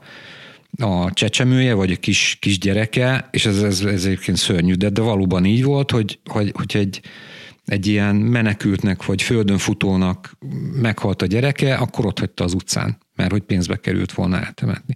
Tehát, tehát nem volt egy olyan nagyon, nagyon barátságos hely Shanghai. Ez az egyik rész, a másik meg, a, hogy tele volt a város menekültekkel, az, erről már beszéltünk a múltkor, hogy 37-től gyakorlatilag háborús menekültek százezrei özönlötték el a várost, ezek, ezek többnyire nyomorult emberek voltak, és a városban terjedt a kolera meg a tífusz, de többször egy évben. Mondjuk az Alessa néni nem mondta, de a, van egy ilyen fehér orosz nő, aki szerintem ő volt az első, akinek megjelent egy ilyen memoária a zsidó menekültek, fehér orosz és zsidó menekültek életéről Sánghájban, még valahogy a 90-es évek közepetáján, hogy hívják, Rena Krasznónak hívják, és pár évvel ezelőtt láttam vele egy interjút, majd be fogom linkelni, mert szerintem tök érdekes, amikor elmeséli azt, hogy, hogy ő kerülte a tömeget, mert hogy ő pontosan tudja, és pontosan emlékszik, hogy mikor történt az, amikor őt megérintette az egyik koldus, és akkor elkapta, hát most nem tudom, azt hiszem, hogy kolerát, vagy tifusz. A kettő közül az egyiket. Tehát nem volt egy, még úgyse volt biztonságos a város, hogy, hogy mondjuk nem lőttek hátba. De gondolj bele, gondolj bele, hogy nem tudom, hogy te láttad -e esetleg a, a YouTube-on ezeket az ilyen felújított régi filmfelvételeket Shanghai-ból. Uh-huh, hogy, hogy hogy nézett ki a város. Uh-huh. Hogy azért nyilván itt a filmekben, meg az ilyen musicalekben, amit az ember itt színpadon lát Shanghai-ban, ott ott egy ilyen, van egy romantikus attitűd nem egy ilyen filmnoáros hozzáállás mm-hmm. az mhm. egészhez, hogy uh, tudom, ilyen, ilyen, ilyen ázsiai Humphrey Bogart uh, hangulat, mm-hmm. de hogy uh, a szagát hogy nem érzed. Tényleg azért, igen, igen, igen. De hogy, de hogy, hogyha megnézed ezeket a videófelvételeket, itt azért, meg szerintem lehet, hogyha európai felvételeket is megnéznénk, szóval a mai ember számára azért biztos szokatlan lehet az a, az, az életmód, az a, az, a, az, a, az a fejlettségi szint, ami itt egyébként az átlag ember életére jellemző volt. Szóval itt azért tényleg azt szerintem a, a tömeg az, az szegénységben élt, és, és számunkra lehet, hogy elképzelhetetlen nyomorba. Így van, meg, meg azt se felejtsük hogy, hogy ez, ez azért még jóval a multikulti előtt volt, tehát nem, nem, volt, nem voltak feltétlenül toleránsak egymással az emberek. Nyilván Sánghányban megszokták egymást, és jobban elviselték. Mit tudom én, a, a szikeknek volt itt temploma, mellette volt a, a mit tudom én, a, a izék is itt voltak egyébként, a szabadkőművesek volt legalább egy, egy ilyen, hát de ők nem templomnak hívják szerintem, de hogy nekik is volt egy ilyen. Páholy. Na, igen, tehát mindenféle, Na, mindenféle kultúrák, mindenféle népek itt keveredtek, és nyilván valamennyire elviselték egymást, de hát azért még nem úgy volt, mint manapság. Na. Szóval voltak itt rendszer. Na, és akkor itt, itt lyukadhatunk ki szerintem a Blood Ellie-nél, ugye a, a véres, micsoda? Véres sikátor? Sikátor, ja. Mondjuk. Laci Kocsma? A Laci, a Laci nevű, igen. Laci nevű bár, és én láttam a, a Bladelliről fotókat, és akkor ott, ott elég jól látszik a Laci, meg Laciz, meg itt mit tudom én, és ez nekem mindig gyanús volt, hogy egy, egy brit nem ad egy ilyen nevet a kocsmájának, vagy na. És, és kiderült, hogy valóban hova raktam. Na nem találom, de neki, neki ott a Bladelliben volt kocsmája, jó, megvan. Bok Lászlónak hívták. Bok László, ez a Blood Alley, ez, ez, ez a tipikus rejtő, hogy, hogy a, a, melyik kezdődik, az elveszett cirkával kezdődik, az úgy uram, aki semmiért jöttem, és hogy itt van igen, a hátamban, igen, ugye? Igen. Na, tehát ez, ez, ez a Blood Alley volt. Nagyobbra, nehogy, nehogy sok vért veszíts. Igen, igen az, az, az, az. Ez a Alley volt a, az akkori buli negyed, ahol kuplerájok voltak, kocsmák, meg ez az amaz, és nyilvánvalóan verekedések, és akkor innen kapta a nevét. Hogy gyilkosság volt, azt nem tudom, tehát annyira én nem néztem utána. Egyébként online, azt is be fogom linkelni, online elérhető a, a nemzetközi koncessziónak a rendőrségi jegyzőkönyvei, összes jegyzőkönyve. Például Szirma Stella is szerepel benne, akinek szintén volt kocsmája. De ez a Bok László 23 évesen tengerész volt, el is süllyedt a Tátra nevű magyar kereskedelmi gőzös, és akkor valahogy utána 29 évesen nyitotta meg a Laci nevű kocsmáját ebben a jelenleg Szikólu. Ez ott van a, hát a Bund felé van már, tehát a Remminguancsántól a Bund felé van ez a, ez a kis Aha. utca. Az épületek már nincsenek meg belőle, az összes régi épületet ez, lebontották. Ez a Fujolum vagy? Ez nem a Fujolum van? Vagy ez melyik utca ez? Hát a, nem, nem, nem. Ez a szerintem a Jánámba fut bele. Mindegy, majd, majd átküldöm a térképen. Majd megnézem, mert egyébként én itt dolgozom erre felé. Na, de már nincsen meg semmi belőle, úgyhogy felejtsd el.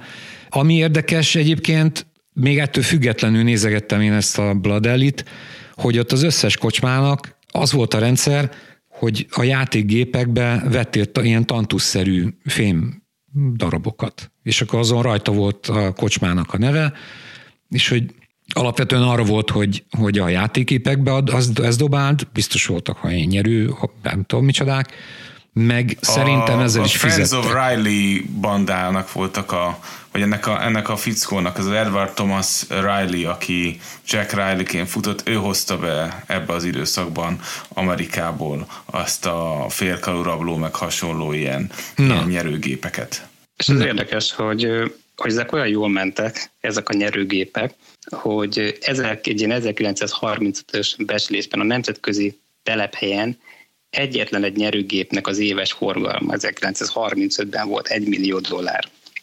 De akkori dollár, vagy mostani? Hát, akkor, hát az egy jó kérdés, mondjuk. Uh-huh. azért nem de, mindegy. Hát jó, de szimplán érzékelteti azt, hogy ez egy nagyon jó biznisz volt. Aha. Nyerőgépeket telepítetni. Az érdekes. Ja, várjatok, vár, még, még egy dolog ez a Boklászló, ez, ez, azért, ez azért annyira magyar te, hogy ugye meggazdagodott, de nagyon gyorsan ebből a, ebből a Laciból, ugye 37-ben nyitott, és 38-ban már haza is ment, és a, a második világháború környékén föl, fölbukkant, mint a, várjál csak, mint a Rákos Csabai strand tulajdonosa volt, valószínű, hogy ő állítólag, milyen, milyen pálya már nem, és a, és a fürdőben föllépett egy eh, valami énekesnő, és hogy eh, beperelték egymást valami miatt. Ez az utolsó információ róla. A Laci nevű. Na, tessék. Na és hogy még a, a Blood Alley volt a, a mélységes része az ő karrierjének, szerintem talán akkor az a, az a Rákos Csabai strand, ez még brutálisabb lehetett. Ugye? Ugye? Vagy a lecsúszásnak egy ilyen tényleg a végső kálváriája, nem? Igen. Várjál, de én, én, nekem rémlik, hogy valamelyik banda, mint hogyha Blood Alley állomásozott volna, nincsen neked Hát ez például a, a Friends of Riley, az, az, az, a, az a Blood volt. Ja, de, de, de, de, hogy, de, de, de ő nem kocsma tulajdonos volt? De hát várjál, én ő, ő, ő kezdte el, ez a, a, hogy hívják ott, a Manhattan Bart. Ja, jó, igazad van, aha, aha. ja, oké. Okay. Szóval ez volt a főadiszállásuk, ők is nyitották ezt a helyet, uh-huh. és, ők, és ez, a, ez, a, ez a Pali hozta Amerikából, és ő, ő a, a nyerőgépet, és ő, ő volt a Slots King néven, uh-huh. így angolul. Az ilyen pénzbedobálós gépeknek itt a helyi fejedelme. Aha. Egyébként volt, a, a jó múlt korában beszéltünk a, a Kenny Dromról, a, az Agár versenypályáról, ott is, ott is lakott egy banda, Hát ott gondolom az egyik bálteremben ott, ott volt egy nagy bálterem, meg volt, voltak ilyen éttermek, ez az amaz.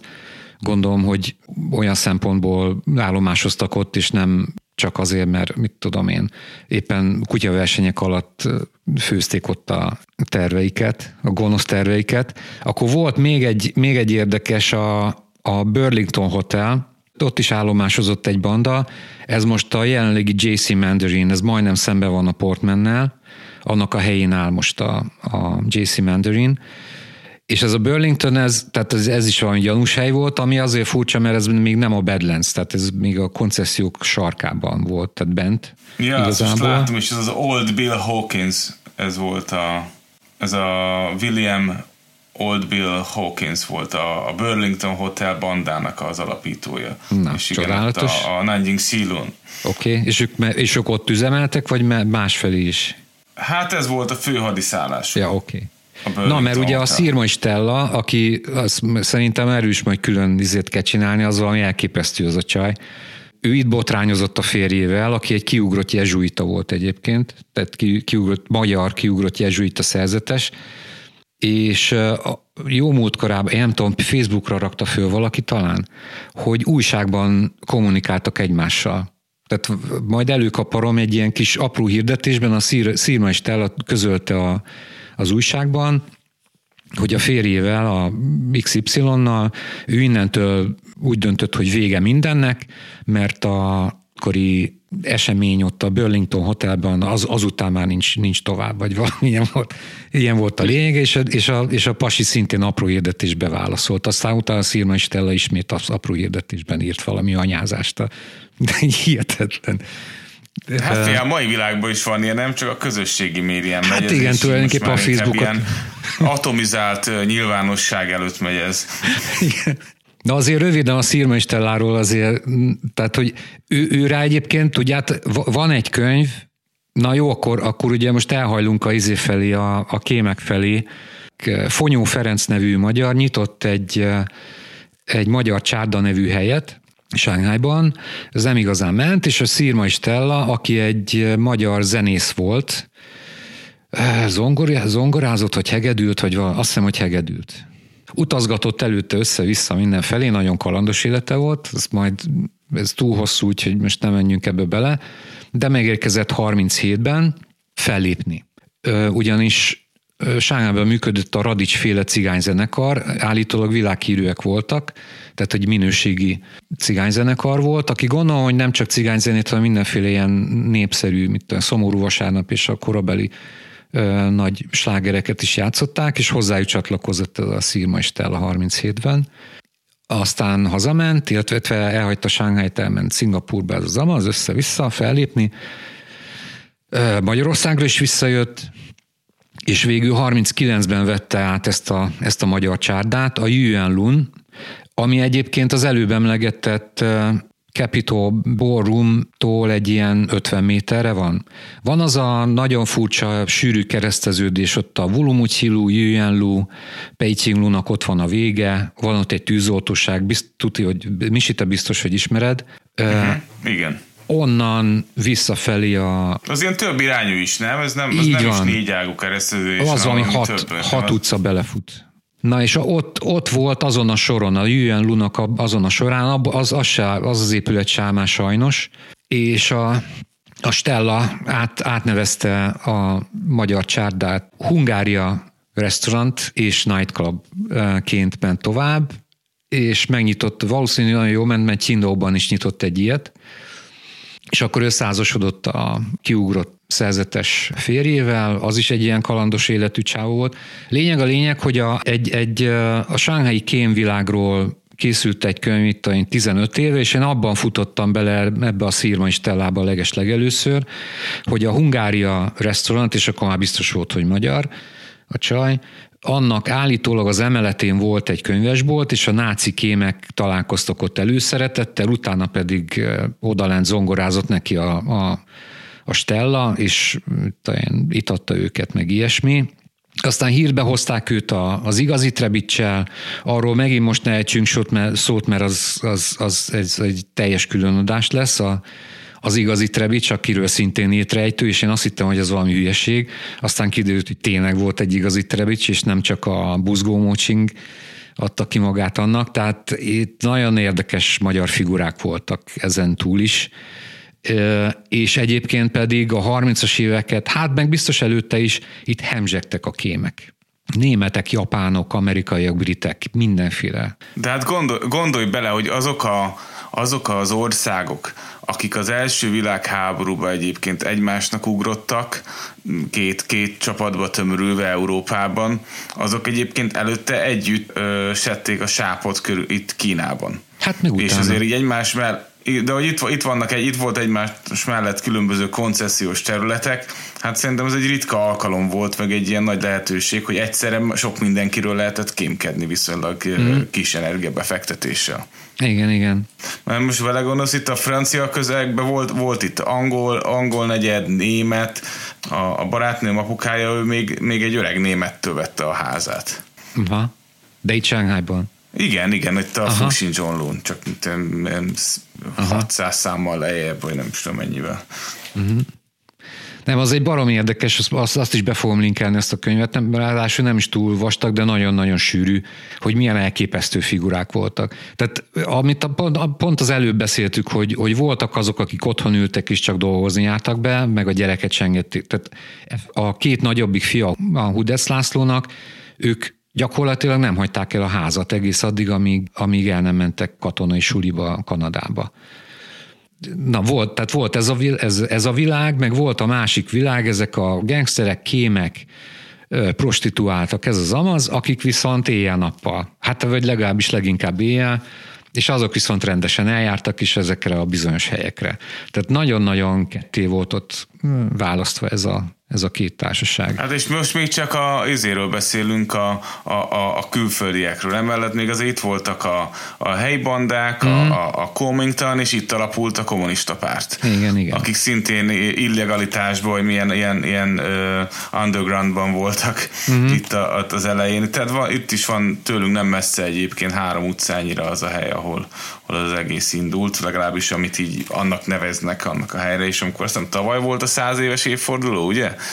akkor, akkor ott állandóan turista buszok között mentem egyébként dolgozni, mert hogy oda ott jöttek tényleg tömegével az emberek, az arándokoltak megnézni, hogy ott a kommunista párt az itt alakult is. Uh-huh.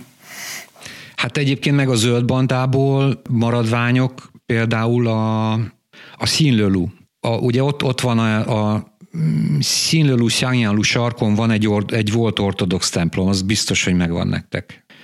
A, a, legnagyobb, a legnagyobb orosz ortodox templom Sánghájban, azon a sarkon, annak a, az egyik mellékhajójában volt az, a kedvenc éttermünk, a Grép, az, az is sajnos bezárt, és a Grépes szemben volt egy ilyen furcsa ház, egy ilyen háromszintes nagy villa, hát nem villának nézett ki, hanem mindegy, egy, egy ilyen érdekes ház. És kiderült, hogy ez volt a, a nagyfülű túnak a háza, de jó. És hogy állítólag ennek a kertjében temették el azokat, akiket éjszaka ott megkínoztak a, a házpincébe, amit egyébként nem találtam meg. Ja igen, na, tehát az, ott soha senki nem lakott, és egyszer csak megnyílt, mint egy butik hotel. És a, az egyik hm. haveromnak ott volt a esküvő utáni e, ilyen vacsi, fönn a tetőteraszon, ez tök jó volt, és akkor bement az ember, és akkor derült ki számomra, hogy ez mi ez az épület, és az új tulaj az állati büszke volt rá. Tehát a, összegyűjtött mindenféle fotókat, meg, meg ilyen relikviákat, amiket ő úgy gondolt, hogy a zöld bandával, illetve a nagyfülű túval kapcsolatos, és még végig is vezetett minket ott a fotókiállításra, amit ott csinált, hogy ez az az izézé. Aztán ott is a, a karma az ugye elromlott egy kicsit, mert pár év múlva bezárt, és azóta is tovább is be van zárva.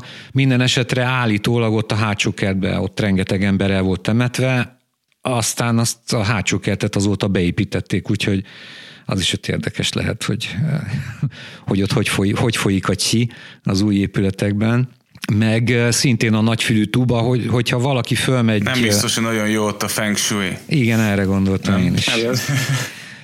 Szintén belefut az ember, és ott ráadásul egyszerre fut bele az ember nagyfülű tuba meg Mao Zedongba, hogyha fölmegy mógására, és szerintem említettük már egyszer valamelyik adásban, hogy ez a Zsötyeng tartományban, Sánghajtól pár óra autóútra, egy ilyen 800 méter magas ilyen hegy, hegyvidékes, ilyen hegyi fa, falucska, ahová kiköltöztek a külföldiek annak idején, már a tízes évektől kezdve, és a Nagyfülű tónak is van ott egy villája, ami most az egyik legdrágább szállás.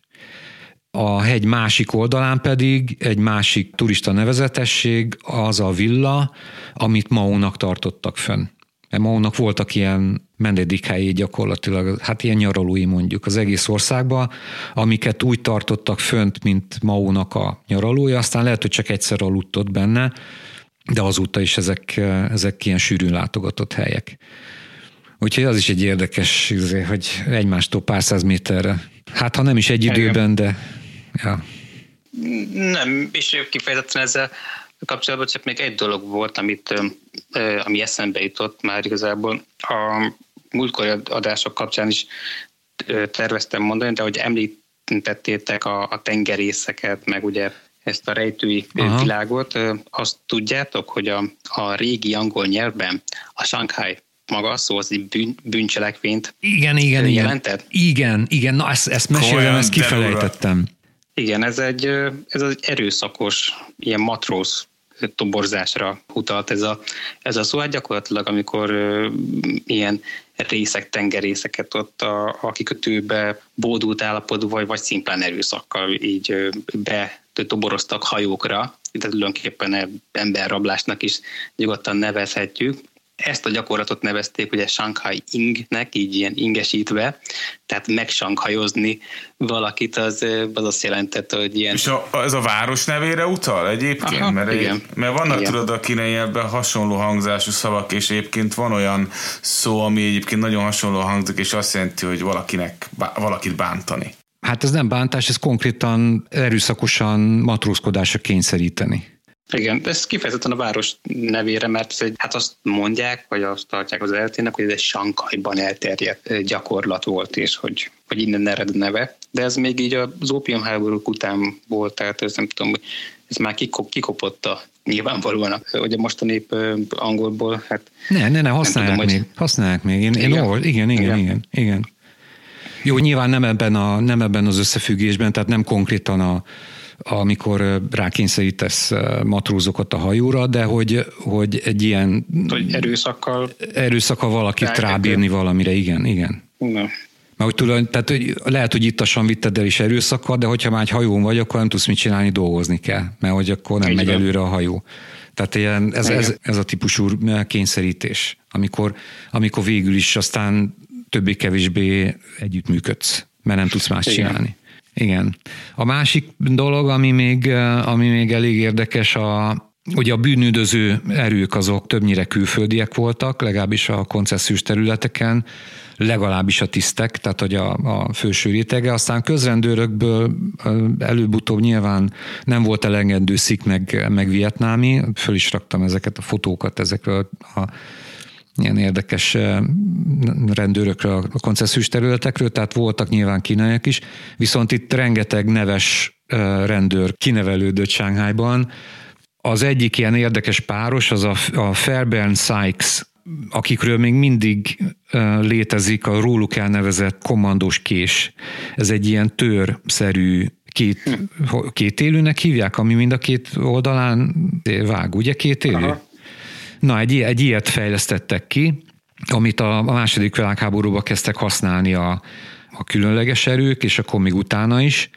És ez a Fairbairn volt igazából a nagy feltaláló, aki állítólag a, a Bondban van ez a Q nevű csávó, aki mindig valami hülyeséget ott bemutat a laborban, és állítólag róla lett mintázva, ugye a, ki, ki írta a Bondot? Misi, te emlékszel? Hogy... Ian Fleming. Na, Fleming, hogy ő is volt Sánghájban, és hogy, hogy állítólag itt találta ki, ezt nem tudom, hogy mennyire igaz, nem biztos, hogy jól emlékszem. Minden esetre ez a Fairbairn, ez kifejlesztett golyóálló mellényt is, és ugye a, a Q-nál mindig van valami ilyesmi, ilyen valakire rálőnek ott a pincébe, amikor éppen kísérleteznek, vagy tudom én. Tehát elképzelhető, hogy valóban ez a felben volt a, a minta a Q-ra. És azon túl, hogy golyóálló mellényt csinált, meg, meg kitalálták a haverjával ezt a tört, Shanghaiban kifejlesztett egy, egy közelharc stílust, úgy hívták, hogy Defend You, tehát Defendu, hogyha magyarul akarom mondani, és ez állítólag még mindig megy. Minden esetre a könyvet azt valahonnan le is töltöttem. Tehát egy ilyen megjelentetett ilyen, ilyen rajzos könyvet a különböző pozíciókról, meg, meg hogy kell legyakni az ellenfelet. És ez a csávó konkrétan Sánghái piros lámpás negyedbe kezdte a rendőri pályafutását, tehát aránylag fiatalon jött ki Sánghájba, és itt lett belül rendőr, és aztán futott be ilyen nemzetközi karriert. Nekem ez, ez rémlik egyébként az Ivan féle ilyen el, elbeszélésekből, mert mint hogyha valaki dolgozna egyébként azon, hogy ebből valami ilyen, ilyen filmet vagy sorozatot, vagy valami ilyesmit csináljon. Hát szerintem simán lehet. Tehát elbírom képzelni, hogy Hát, vagy nem tudom, mert hogyha ő ilyen szakember volt inkább, tehát hogy arra koncentrált, hogy kitaláljon ilyen hülyeségeket, akkor nem, nem biztos, hogy sokat ne, járt hát verekedni. Lehet, hogy akkor a másik paliból, a, a, aki a rendőr volt, vagy nem tudom. Ne, ez mind a kettő az ilyen, volt, ilyen, ez mind a kettő rendőr ilyen, volt. Ilyen akciódúsabb munka, részét vitte a melónak tudod, nem a, nem a laborba az ilyen elegyeket töltötte, vagy kevlárt kifejlesztette 200 évvel korábban, vagy nem. Ami egyébként egy dolog eszembe jutott még, most így, így nézegettem itt a listát, tudod, amit adtál mm. ezekről a gengekről, és hát büszkén vettem észre, hogy az én utcámban is volt rendes geng. Végre valami. Szóval, na, tudod, igen, tudod, a hazai ízek, figyelj. Egy Carlos Garcia nevező, nevezetű mexikói pali alapította egyébként ezt a Caridrome torony bandát. Az, az, hát ez, ezt mondtam az előbb. Várjál, a... rosszul mondtam, ez a Canidrom. Az, az a magárversenypálya. az, az, az. Ez, ez, hol, ez elvileg itt van, de én ezt nem, hol, ez még megvan? Nem, lebontották, de egy ugyanolyan alakú épület van a helyén. Ott van tőletek, nem tudom, pár száz méterre, visszafele. Van egy ilyen park, ja. azt hiszem, hogy hangversenyterem most. Ja, egy... akkor tudom, hogy hol van. Az, az, szerintem a, egyébként ott van a izével, a Ligong Egyetemmel szemben, nem? I- igen, igen, igen, igen, ahol az Ági tanít, ott. Igen, ahol az Ági tanít. Na, ott azt egyébként kifelejtettem, a Tamással már megbeszéltük ezt, nem, nem hallgattad meg szerintem azt a részt, látod, Misi? Beszéltünk a Kenidromról, hogy ott voltak a nyilvános képzések, ez az amaz, és egyébként utána, tehát én jártam ott, úgyhogy nem tudtam, hogy ott vagyok mert hogy ott volt a legnagyobb virágpiac Sánghájban. Egészen, Aha. hát úgy tíz évvel ezelőttig, vagy valahogy így. Az furcsa volt mondjuk, tehát olyan, olyan furcsa volt az épület, de, de kintről nem nagyon láttad, meg nem láttad az egész kompandot, mert az ugye egy, az egy nagy terület volt annak idején. Tehát nagyon sokáig virágpiac volt, azt utána lebontották, és építettek egy ugyanolyan alakú, tehát ilyen ovális, furcsa tetejű épületet nagyjából oda, ahol, a, ahol maga az, a, a pálya volt, a többi pedig park lett, és az épület pedig most egy, a, a, szerintem az a legnagyobb hangversenyterem Sánghájban. És az így van, tőletek ja, egy pár... az meg lejjebb van, sokkal lejjebb van. Az a Zeneakadémia, nem? Nem, nem, nem, nem, nem, nem, nem, nem. Mindegy, mert megmutatom neked, Misi, ez ott van tőletek egy köpésre valóban. Igen, de azt hiszem, egyébként, hogyha arról, a, a, arról van szó, amelyik itt közel van hozzánk, az már csomó ideje nem üzemel egyébként sajnos. Legutóbb tudod, mi volt előtte? Covid tesztállomás. ah, jó van, akkor, akkor ott is a fönsője az ott sem nagyon működik, mi? Tehát, hogy a hát, kivégző helyből nem lehet csak úgy csinálni. Vissza, visszatérve még erre, hogy ez, a, ez, a, ez mit csináltak ezek a, ezek a Garciájek itt az utcánkba.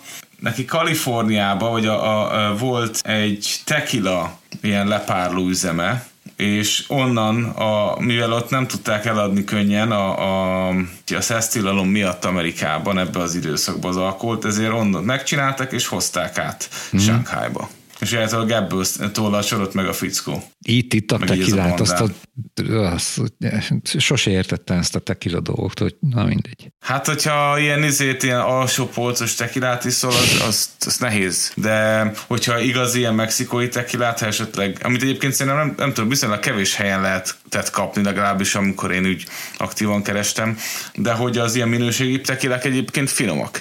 Szóval nem, a, nem az a, tudod, egy ilyen apró golyót csinál a gyomrodból, mert úgy összerántja az íze az egészet, hanem, hanem tényleg egy ilyen kellemes és ilyen viszonylag egyébként ilyen, ilyen bársonyos. Jó, azt én nem hiszem, nem menjünk bele.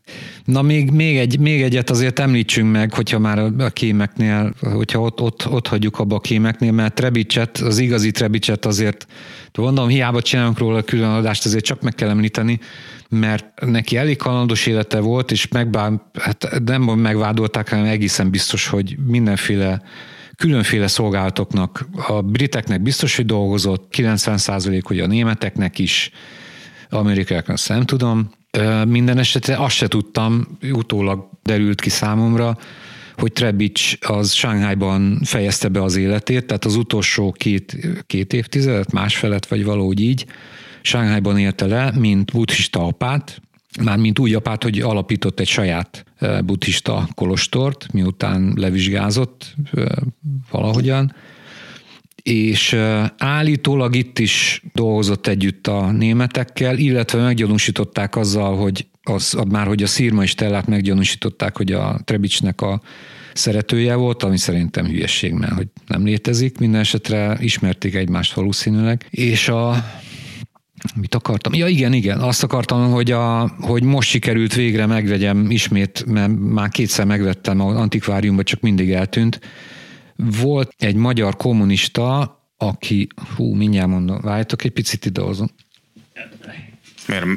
A melszobra ott van a szobádban? Vagy egy ilyen plakett, nem ilyen piros hátterű plakett. hát nem találom. Ja, eszembe Na, Na, nem hallottad, amit mondtam neked, de azt hittem, hogy a melszobrát hozod a szobádnak a másik feléből, hogy, vagy a plakettet, ami nem, ott van. Nem tudom, hogy hol raktam. Frank László nevű kommunista, aki a tanácsköztársaság után eh, kimenekült Bécsbe, aztán utána a zsidó üldözés idején eh, Sánghányban kötött ki. Ő írt egy könyvet arról, hogy Sánghányban menekültem, és abban ír mert hogy ugye a Trevics itt halt meg, és, és valahol azt olvastam, hogy több százezres tömeg volt a temetésén, de nem találtam, hogy ezt honnan szedték. És akkor kiderült, hogy, hogy ez a Frank, Frank László írt ebben a Sányból menekültem című könyvében. Ez érdekes, hogy mondod ezt a Frank Lászlót, mert én pont nem régiben hallottam róla egy, egy történet egy másik pod, podcastben. Ő írt valamilyen életrajzi könyvet, ilyen különböző magyar kolaberi bűnözőkről, valami nem tudom milyen mennyhértről, valami beőházi, nem tudom milyen horvát mennyhért, vagy valami ilyesmi neve volt, a, a bemutattak a, a Képtelen Krónika podcastben, és történetesen pont a Frank Lászlónak a könyvét emlegették a menekülésem Sankhajba, és talán meg googliztam, de, de nekem nem, nem, nem, nem, nem találtam meg, és ez neked meg van, Gucó, az a, az a könyv. Itt van a kezemben, most találtam meg végre. Ezt nem, nem, nem, ezt nem fotóztad le valamelyik nap, mint hogyha az, az, mutattad az. volna a csoportban, vagy Így valahol. van. Így. De ezt már, ezt már többször megvettem, csak mire kiért Sánghájba, mindenki, ú, elolvasom ad már, jó, oké, és akkor ő is továbbadta, és el, kézen közön így mindig eltűnt, és most sikerült ismét megvegyem, de nem találom Hányat azt a részt. Hm? Hányat szóra vetted meg? Harmadjára. De most már megvan. Hmm. Meg egyébként a Gömöri, Gömöri László, talán nem tudom. Itt van mindjárt. Gömöri André írt egy olyat, hogy, de ez már 90-es években az Igazi Trebics című könyv, amiben egyébként a izére hivatkozik. A Frank Lászlóról hivatkozik, a, amikor a temetéséről ír.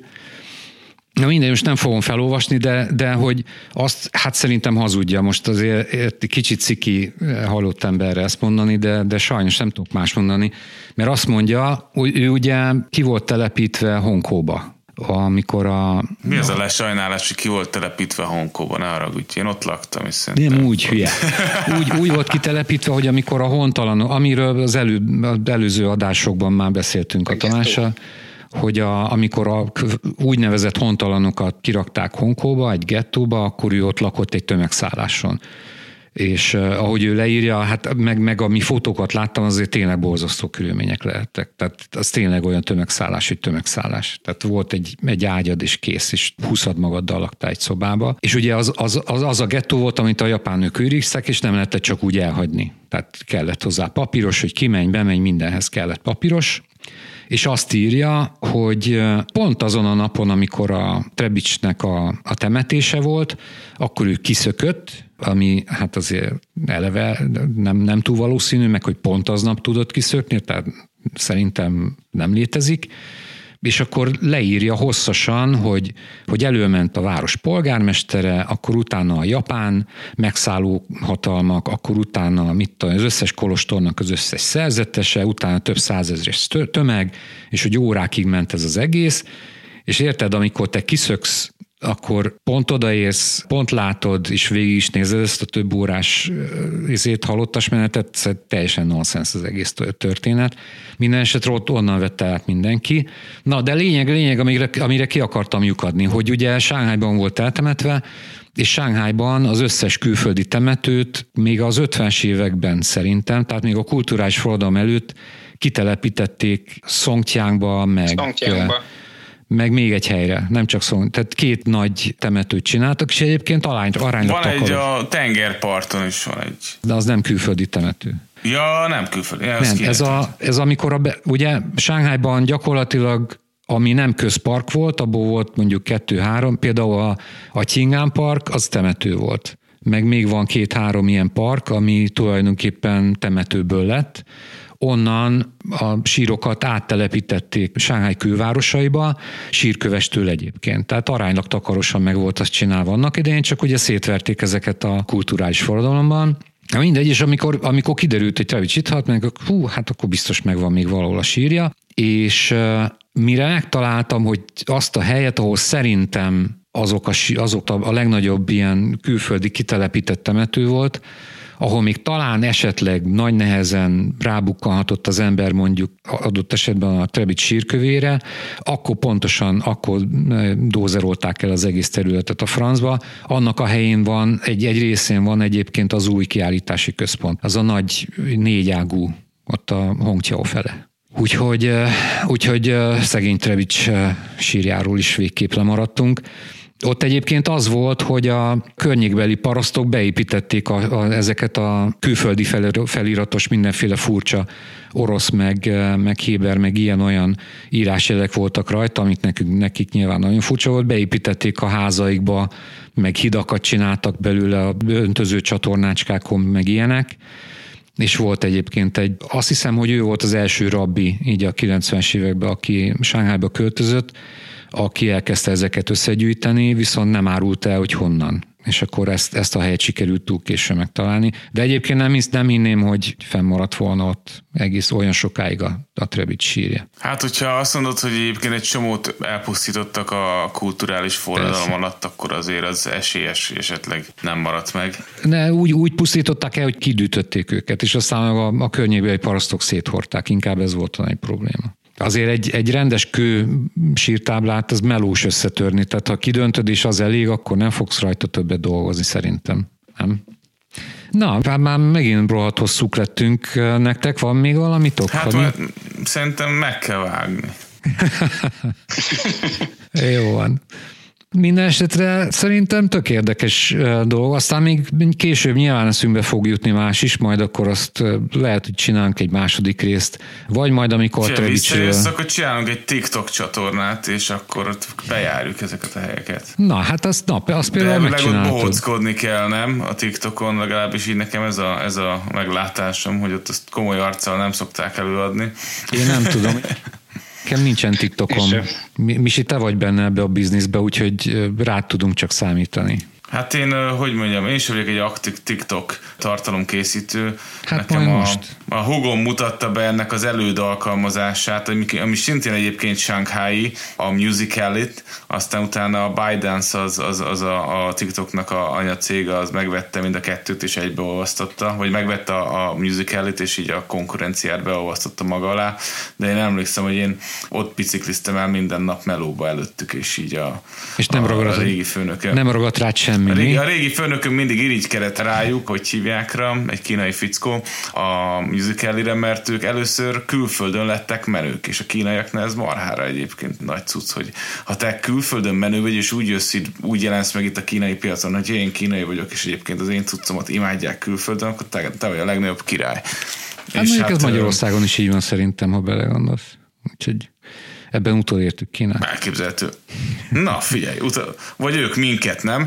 Mi az, hogy mi értük utol Kínát, ne arra, hogy ki honnan indult? Hát, nézőpont kérdése. Na jó, van, köszi szépen, fiúk. Jó éjszakát nektek, és akkor majd... Csak 2 óra 28 perc, így legalábbis én mióta elindítottam a hogy hívják ott, az Audacity-t, azóta, azóta már csak... Hát Gocónak megint szép munkája lesz akkor itt Igen, a köszönöm szépen. elő, előre is. Köszönöm szépen. Előre is szinkúle. Akkor okay. átküldöm neked itt ezt valamilyen formátumban, ezt a... Várjál már, Misi, köszönjünk már, ne, ne kezdj el ügy, ügyet intézni. Ja, jó. Na okay, jó, van, sziasztok. A, majd... Oké, okay, sziasztok, Köszönjük jó a figyelmet. Ja, ja. Hello, hello, sziasztok. Sziasztok.